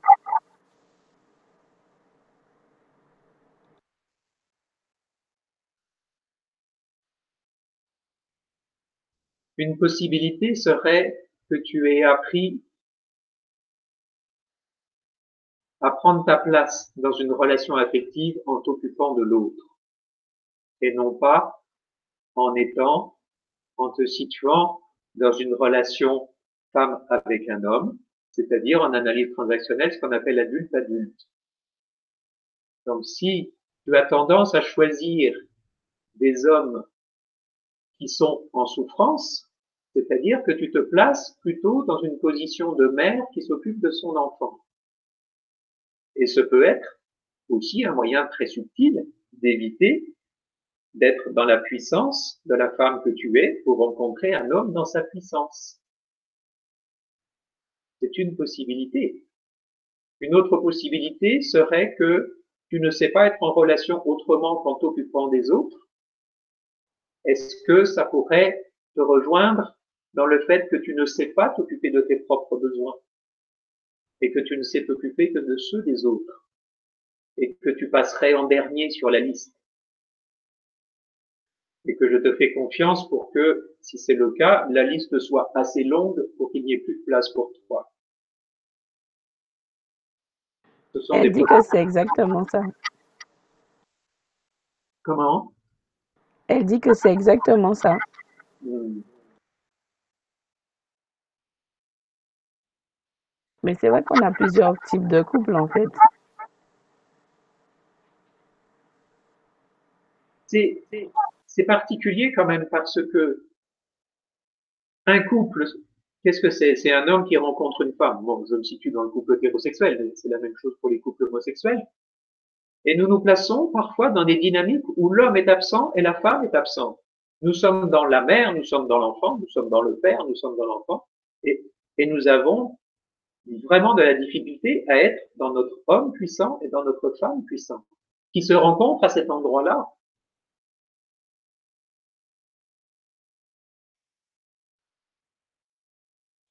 On n'a pas besoin d'être dans une relation d'aide dans le couple. Nous pouvons nous aider l'un l'autre. Mais si c'est la dynamique de la relation, ça veut dire que nous sommes dans un évitement. Si nous sommes dans un évitement, je reviens au thème de la soirée, nous sommes dans une séparation avec une partie de nous dont nous nous occupons chez l'autre, mais dont nous ne nous occupons pas chez nous. C'est ce que je dis en fait. Le couple, c'est un complément. Donc, si c'est vécu comme un complément, ça veut dire que quelque part, je ne suis pas complet. Bah non. Dans le sens où, justement, moi, je vois pas ça comme ça. Dans le sens où je sais qui je suis et, je sais ce que je voudrais apporter dans l'ensemble, en fait, euh, qu'on est en train de construire. Moi, je dis que en tout cas, je, mets le mot complément, mais bon, je sais pas trop comment expliquer ça. Le mot complément me gêne. Euh, dans le sens où pour moi, si tu viens compléter l'autre, c'est-à-dire qu'on part du fait que l'autre est incomplet.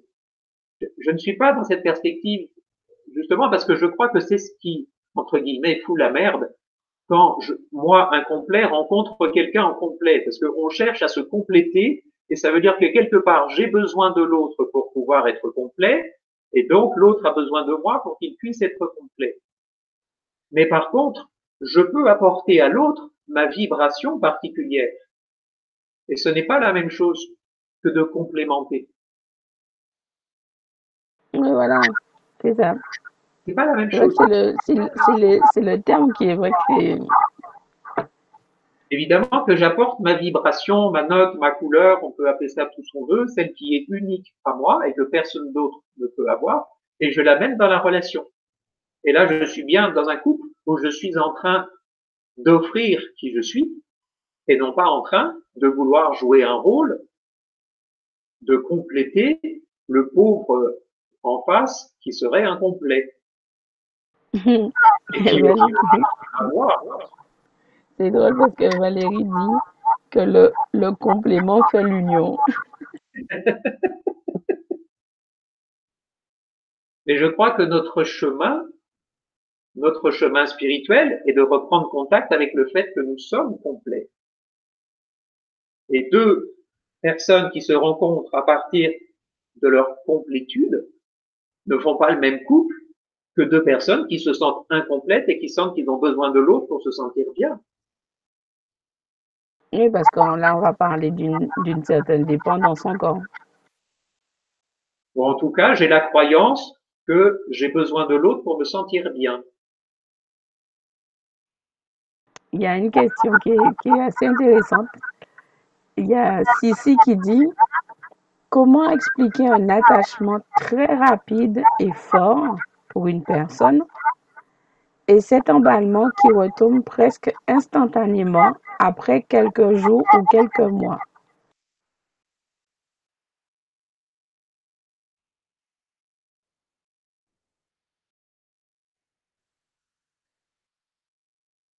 Quelquefois, la vie nous amène dans une rencontre à vivre une vibration particulière que nous ne connaissions pas. Et donc, cette expérience n'a pas forcément pour fonction de nous amener à vivre en couple avec cette personne-là, mais juste à connecter des manières de nous sentir, des, je vais reprendre le mot, des vibrations particulières dont nous ne soupçonnions pas l'existence. Je rencontre des personnes qui ont aimé profondément quelqu'un pendant très longtemps dans une relation, et à un moment donné, à l'occasion, à l'occasion d'une rencontre, elles disent, je savais pas que ça pouvait exister, ça. Et quelquefois, la vie nous amène ce type d'expérience juste pour nous inviter à élargir notre représentation des possibles.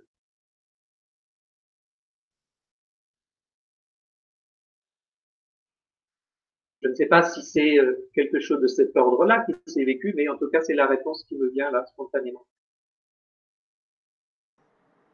Il y a Pacrette qui dit Merci Pascal pour la justesse de vos mots. Merci.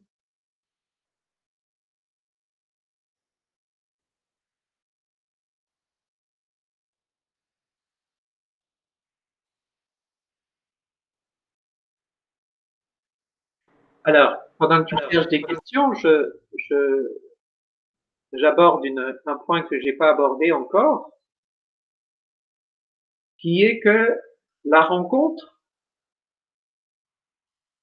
avec l'autre peut se faire au niveau de l'âme.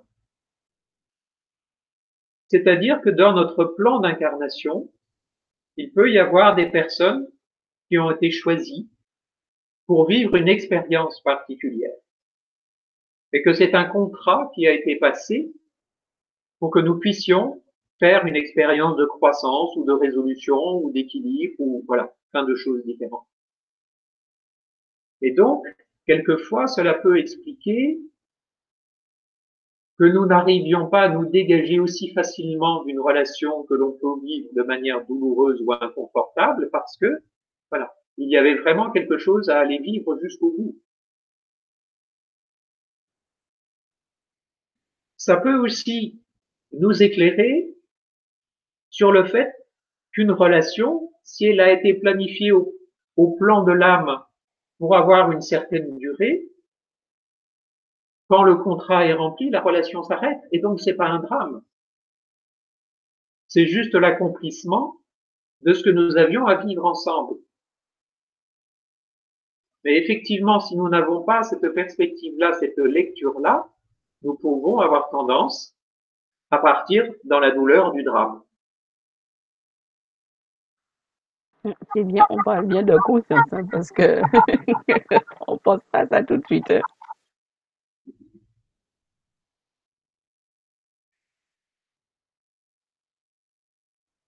Je reviens sur quelques, quelques mensonges, ce que j'appelle vraiment des mensonges sur le coup.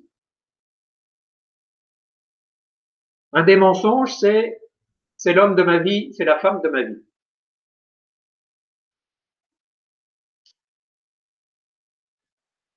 Quand j'entends ça, j'ai envie de répondre spontanément, non, c'est pas la femme de votre vie, c'est la femme du moment. Et il se peut que ce moment se prolonge toute la vie. Je ne peux aimer qu'au présent. Je ne peux pas savoir comment j'aimerais dans dix ans. Ou même dans cinq ans. Donc ce mythe de la femme de ma vie, de l'homme de ma vie, c'est quelque chose d'illusoire. Mais par contre, c'est quand même très installé et ça participe que vraiment nos séparations puissent être douloureuses. Puisque nous avons l'inscription depuis au moins 2000 ans que quand on se met en couple avec quelqu'un, ça doit aller jusqu'à la mort physique d'un des deux partenaires. Ça ne doit pas se terminer, ça doit durer jusqu'au bout. Comme si c'était un but en soi que de pouvoir s'aimer jusqu'à la mort physique. Et pour moi, il y a quelque chose de l'ordre d'un mensonge, parce que bien évidemment, c'est un chemin possible. Je connais des personnes pour qui vraiment des couples pour lesquels il y a eu un amour unique depuis la première rencontre et ça a duré 40 ans, 50 ans, 60 ans, effectivement, jusqu'à ce que l'un d'eux reparte vers sa lumière. Mais la majorité des couples sont dans des durées plus courtes.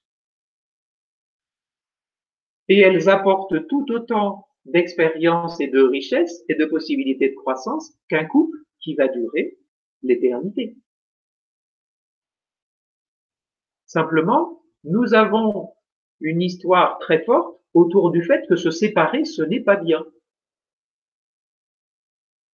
Je me rappelle encore, il y a 30 ans, quand j'étais surveillant dans un lycée, quand il y avait des parents divorcés d'un élève, on, le disait limite à voix basse.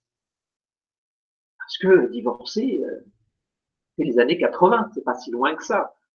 Vous vous rendez compte, c'est 30 ans divorcer, bon, ben, on le dit pas trop, quoi, parce que voilà, ça fait pas très bien, quoi. Comme s'il y avait quelque chose d'un peu honteux. Vous vous rendez compte, ça fait que 30 ans.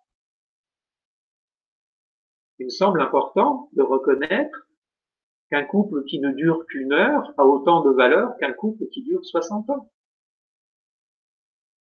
Si cela nous a fait contacter notre partie lumineuse, notre partie amour à l'intérieur de nous, pourquoi est-ce qu'on va aller abîmer ça réduire ça, dévaloriser ça, au prétexte que ça s'est arrêté? Le fait que tu dis ça, ça tu sais quelle image qui me vient à l'esprit?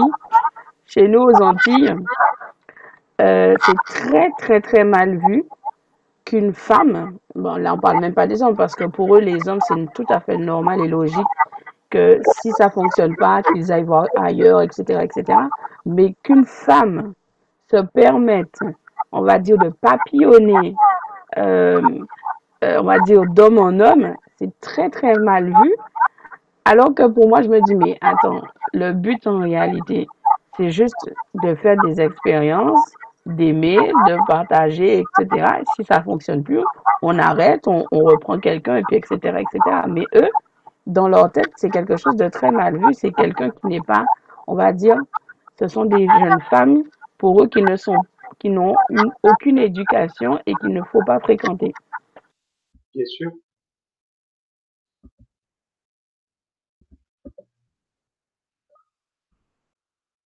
Un autre, mensonge sur le couple, c'est que souvent c'est présenté comme une nécessité pour être heureux. Regardez ce qui se passe pour les personnes euh, qui ont, euh, voilà, à partir de 25, 30 ans, qui n'ont personne de leur vie.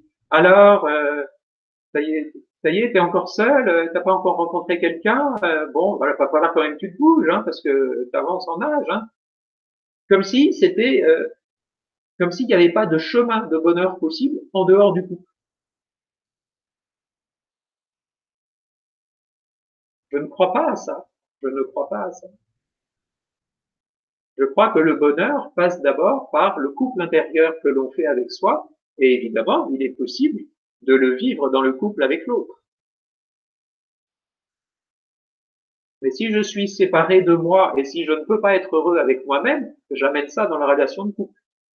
Je l'amène forcément, je ne peux pas faire autrement. Ce qui ne veut pas dire que c'est un chemin évident.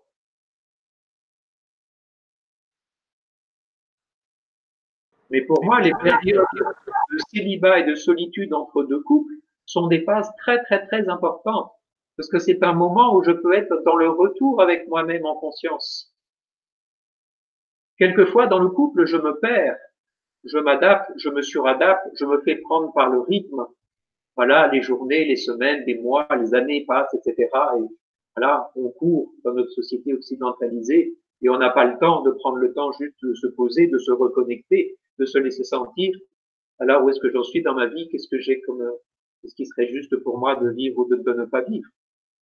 Et ces temps de séparation ouvrent une page de vie où vraiment je peux refaire un bout de route avec moi-même. Et ils sont très très importants en vue de la relation suivante.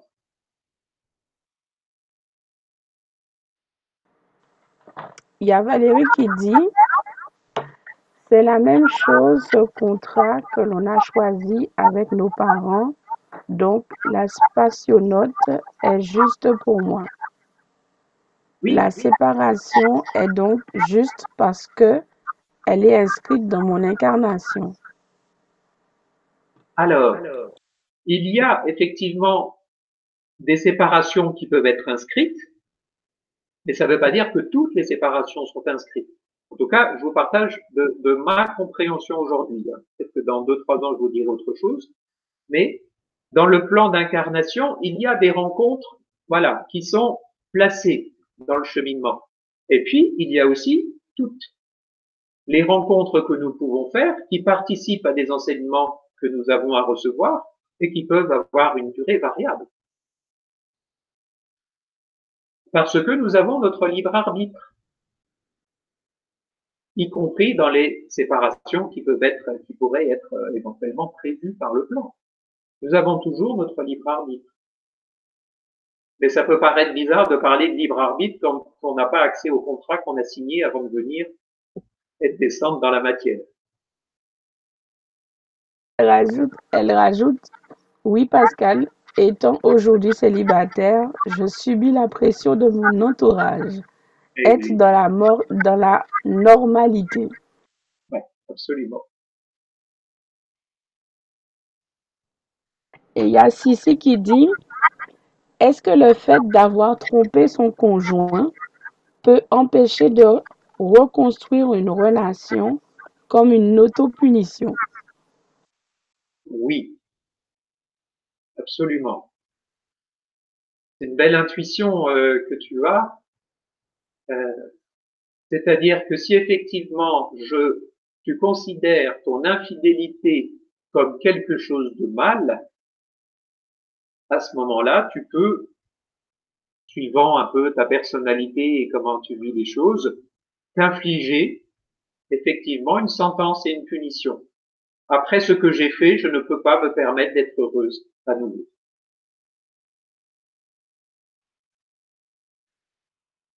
Et peut-être que là, il y aurait à regarder comment est venue cette infidélité et est-ce que c'est quelque chose euh, que la vie a amené pour t'ouvrir à quelque chose d'autre.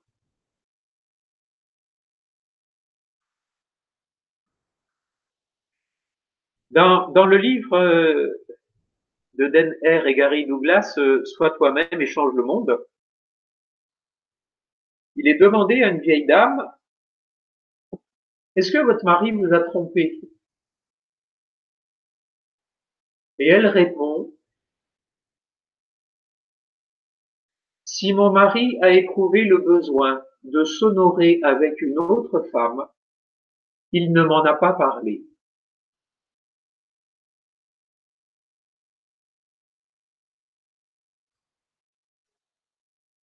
Voilà, je vous laisse cela comme ouverture.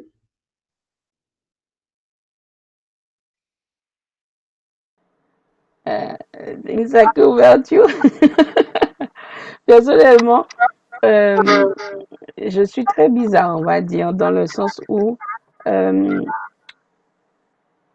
les histoires de tromperie entre mari et femme ou conjoint, etc., euh, pour moi, ça n'existe pas. Voilà. Après, ça ne regarde que ma propre opinion.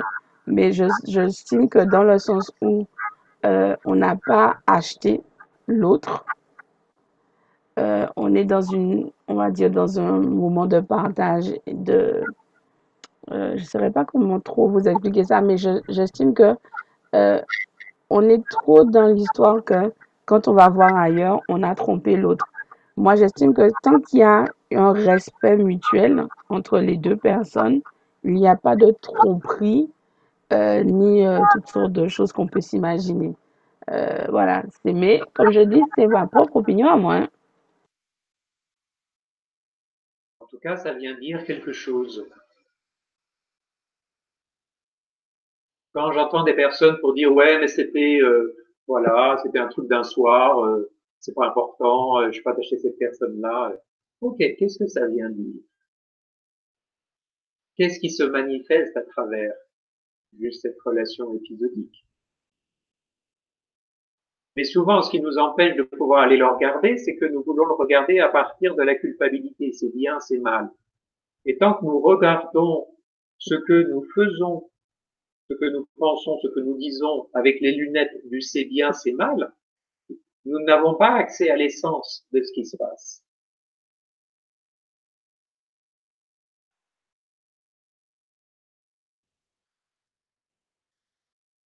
Je reviens tout à l'heure sur la question de la culpabilité. Il y a quelqu'un qui a parlé de la culpabilité. Il y a deux formes de culpabilité.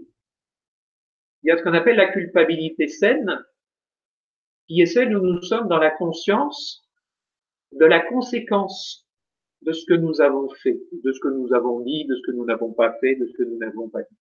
Voilà. Je sais qu'en faisant ça, en disant ça, voilà ce que ça a provoqué, voilà ce que ça a eu comme conséquence et je le regarde, je suis en conscience avec ça, et je regarde cette réalité. Et je peux profondément regretter, je peux être désolé, vraiment, que ce que j'ai fait a eu telle conséquence. Et puis, il y a l'autre forme de culpabilité, où je vais me servir de ça, pour me dévaloriser, pour me critiquer, pour me dénigrer, pour aller nourrir encore cette indignité que je porte au fond de moi. Et à ce moment-là, c'est plus du tout la même chose.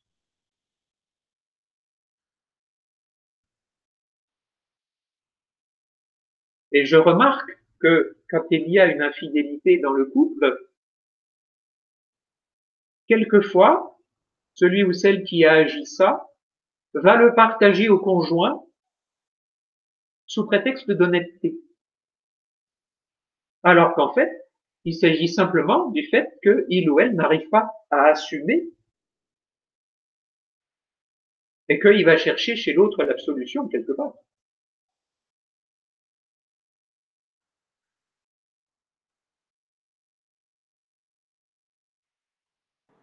C'est compliqué. oui, oui, je confirme. Je confirme que effectivement, partager l'infidélité à l'autre a aussi des conséquences. Alors, je peux le faire parce que je ne peux pas supporter l'idée de garder ça pour moi. Ok? Et peut-être que là, j'ai peut-être d'autres options à trouver pour apprendre à gérer ça. Et il y a des personnes, on sait très bien que si on leur partage l'infidélité, on sait que la relation est terminée.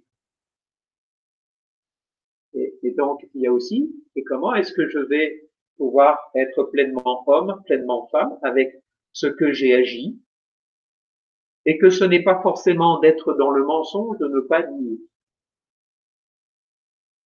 Mentir et ne pas dire sont deux choses différentes. Combien de fois dans un couple, l'un des deux qui reproche à l'autre de dire tu m'as caché ça, alors que c'est juste qu'il n'en a pas parlé. Et ce n'est pas la même chose. Mentir, c'est mettre de l'énergie à ce que l'autre ne sache pas, ne découvre pas. Et ne pas dire, c'est juste ne pas en parler, le garder pour soi. Et ce n'est pas du même ce n'est pas la même énergie, ce n'est pas la même intention. Pourquoi est-ce que j'irai partager à l'autre quelque chose dont je sais profondément que ça va blesser? Il n'y a pas de réponse toute faite à ça. On est tellement unique chacun et dans nos personnes et dans nos couples. Simplement, je vous invite juste à, à vous laisser sentir que ça pourrait être différent qu'un simple automatisme. Et ça peut être quelque chose que j'ai apporté. Et peut-être que je peux le porter par amour pour l'autre.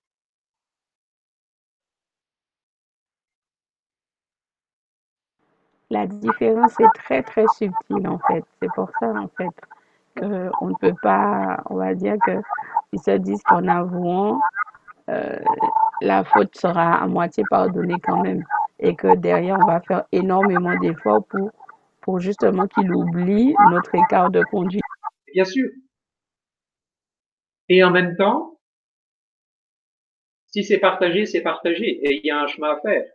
Je pense à un couple que j'ai rencontré il n'y a pas très longtemps, où lui, effectivement, a une relation épisodique très courte, etc.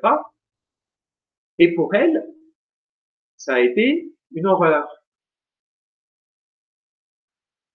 Et on a pu commencer à travailler à qu'est-ce qui se revivait pour elle, quelle résonance ça avait dans son histoire autour de la trahison, qu'elle se vivait comme trahie. Et donc, on a pu aller regarder dans son histoire, qu'est-ce qui résonnait dans son histoire autour de la trahison. Et elle a pu retrouver des connexions avec la relation à son père, la relation à sa mère, la relation dans le couple parental, et commencer à aller détricoter ce qui avait réagi en elle et qui ne lui appartenait pas. Donc dire peut permettre un chemin aussi. Je suis pas en train de dire qu'il faut dire ou qu'il faut pas dire. Vous voyez ce que je veux dire? Simplement, euh, si je le dis juste parce que je ne peux pas m'empêcher de le dire, il y a, peut-être voilà quelque chose à regarder. Parce que là, je suis juste en train de me soulager. Je suis pas en train d'être honnête. Ça c'est sûr. Ça c'est sûr. Ben, je ne sais pas si tu, tu, tu as autre chose à nous dire parce que ça fait quand même deux heures qu'on est là.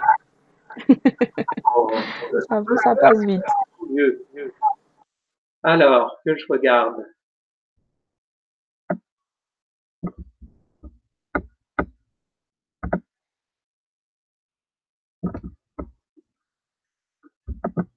Je crois que j'ai vraiment euh, partagé l'essentiel. Je me laisse juste sentir s'il y a quelque chose qui vient comme ça pour terminer.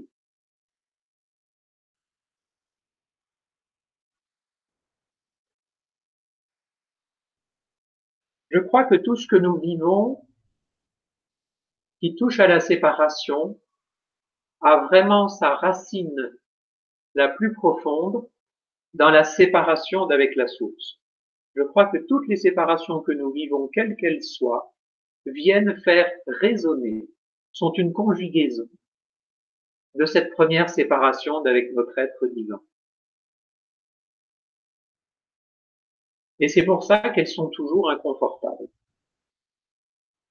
Maintenant, nous pouvons choisir de regarder nos expériences de séparation, passées ou à venir, davantage sous un angle de croissance personnelle. si le couple dans lequel je suis se termine, c'est peut-être parce que j'ai reçu tous les enseignements que j'avais à en recevoir. C'est peut-être parce que le contrat est terminé. Et c'est peut-être aussi parce que ce couple est trop petit par rapport à la grandeur dans laquelle je me trouve aujourd'hui et que j'ai besoin d'un couple plus grand pour pouvoir prendre ma place. Lorsque nous grandissons et que nos vêtements sont trop petits, on en prend des plus grands pour qu'ils soient à notre taille. Et on pleure pas forcément dans le drame pantalon qui était trop petit. Quand on a un vélo qui est trop petit, on prend le vélo de la taille au-dessus. évidemment, la comparaison, elle est un peu osée, mais, mais vous voyez l'esprit dans lequel je vis. Si à un moment donné, ce couple, dans ce qu'il me permet de vivre et d'être moi-même ou pas, est trop petit, trop enfermant, ne me donne pas assez de la liberté pour être dans mon expansion et ma grandeur, alors où est le problème de le finir et de le clôturer Bien évidemment, je pourrais ressentir du chagrin, de la colère, de la tristesse, de la peur de comment va être fait l'avenir. Mais je peux éviter d'alimenter la souffrance avec toutes les histoires que je vais me raconter autour de la séparation. Parce que la souffrance que nous vivons dans la séparation, en général, elles sont d'abord avec ce que nous faisons avec notre mental de ce qui se passe actuellement. Et ce n'est pas la même chose que la douleur. La douleur, c'est vraiment qu'est-ce qui se passe au moment où je sens que la séparation, je vais l'acter ou bien parce que l'autre m'annonce la séparation. Et là, je vis de la douleur. Et après, il y a comment est-ce que je construis de la souffrance à partir de toutes ces représentations, ces croyances, ces jugements, cette dévalorisation, ces émotions que je vais nourrir et avec lesquelles je vais rester dans la souffrance. Et pendant que je tourne là-dedans, j'évite d'être dans le deuil de cette relation. Donc je vous invite à voir des séparations comme des moments d'accomplissement parce qu'il y a quelque chose qui doit se terminer et c'est comme ça. Et que vous pouvez être pleinement dans vos émotions et dans votre chagrin et en même temps vous ouvrir pleinement à accueillir ce que la vie vous réserve par la suite. Et ça peut changer beaucoup de choses dans votre manière de vivre vos rencontres et peut-être aussi changer des choses dans la manière dont vous évitez une nouvelle rencontre pour éviter inconsciemment la fin que vous imaginez de cette relation à venir.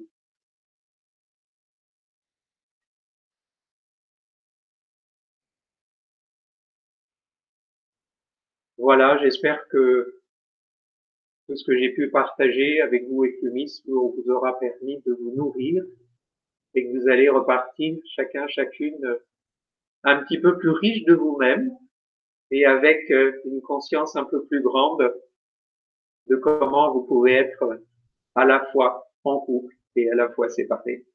C'est quelque chose qui doit arriver. J'ai quand même une dernière question. J'ai quand même regardé. Charlotte qui dit L'amour n'a pas de règles. L'amour est. Oui. Le couple n'est-il qu'une facette de l'amour? Merci à vous deux. Oui, le couple est une manière de vivre l'amour et ce n'est pas la seule. Alors, peut-être qu'on peut dire quelques mots sur les ateliers, ce que j'avais oublié. Oui, j'avais pensé, à ça. Alors, euh, donc j'ai prévu euh, trois ateliers différents, alors qui n'ont pas, euh, ils peuvent être faits dans, dans le désordre. Hein. Il, y a, il y a un thème pour chaque et il n'y a pas un ordre chronologique absolu. Euh, dans le premier atelier, on sera autour de faire la paix avec les séparations du passé. Parce que ça me semble important et on fera ça sous forme de, je donnerai quelques informations, et on fera ça sous forme d'une méditation guidée et d'un travail avec euh, notamment la flamme violette et l'énergie christique dorée. Le deuxième atelier, je vous parlerai autour du thème de cesser de nourrir la séparation au présent. Parce que dans notre couple, nous agissons plein d'attitudes, d'émotions, de pensées, de croyances qui nourrissent la séparation avec nous-mêmes et qui nourrissent la séparation avec l'autre. Et c'est de ça, voilà, dont on parlera dans le deuxième atelier. Et dans le troisième atelier, donc, j'ai prévu un travail autour de restaurer l'unité intérieure et faire couple à partir de votre complétude et non pas de votre partie incomplète. Voilà, donc là aussi, il y aura euh, une guidance, des informations et une guidance. Et je précise que dans le deuxième atelier, j'ai oublié de vous dire quelque chose d'important, dans cesser de nourrir la séparation au présent, il y aura un moment où je ferai un soin énergétique de reconnexion à chacun et chacune. L'énergie de reconnexion, c'est une très très belle énergie pour se reconnecter à soi, reprendre le contact avec son essence, et donc vous aurez voilà le bénéfice de cette énergie pendant le deuxième atelier. Voilà pour le programme à venir. Eh oui, un très beau, un très très beau programme. Euh, alors, une toute dernière question et après, on va te laisser aller te reposer. euh, c'est pas Crête, en fait, qui dit qui pose la question vivre un amour inconditionnel. J'ai pas entendu, c'était brouillé. Elle a dit vivre un amour inconditionnel. Oui, nous sommes à aller dans cette direction. Ça fait partie de notre chemin de croissance, de pouvoir aller de plus en plus là-dedans, autant envers nous-mêmes qu'envers l'autre. Alors, euh, pour terminer en fait notre petite soirée, il a oublié de vous donner les dates pour les ateliers. Alors, le premier atelier aura lieu dimanche, le dimanche 12, et ça sera à 21. Voilà, c'est surtout ça. Faut pas oublier les dates. les dimanches suivants. Et oui, avec euh, les autres dimanches qui est le 19 et le 26. Toujours à la même heure, 20h. Voilà. Eh ben, je te remercie infiniment, Pascal, hein, d'être venu, de nous avoir partagé euh, toutes ces petites choses très essentielles pour nous. Hein. Et je pense que euh, on sera assez nombreux encore à regarder cette émission en replay parce que il y a des petites informations qui m'ont échappé quand même. Donc, je vais regarder le replay et tout pour, pour bien bien garder ça en tête et je remercie également à tous les auditeurs hein, euh, pour leur participation, leurs questions pertinentes et, et on se dit à très bientôt. À bientôt. Ciao, ciao.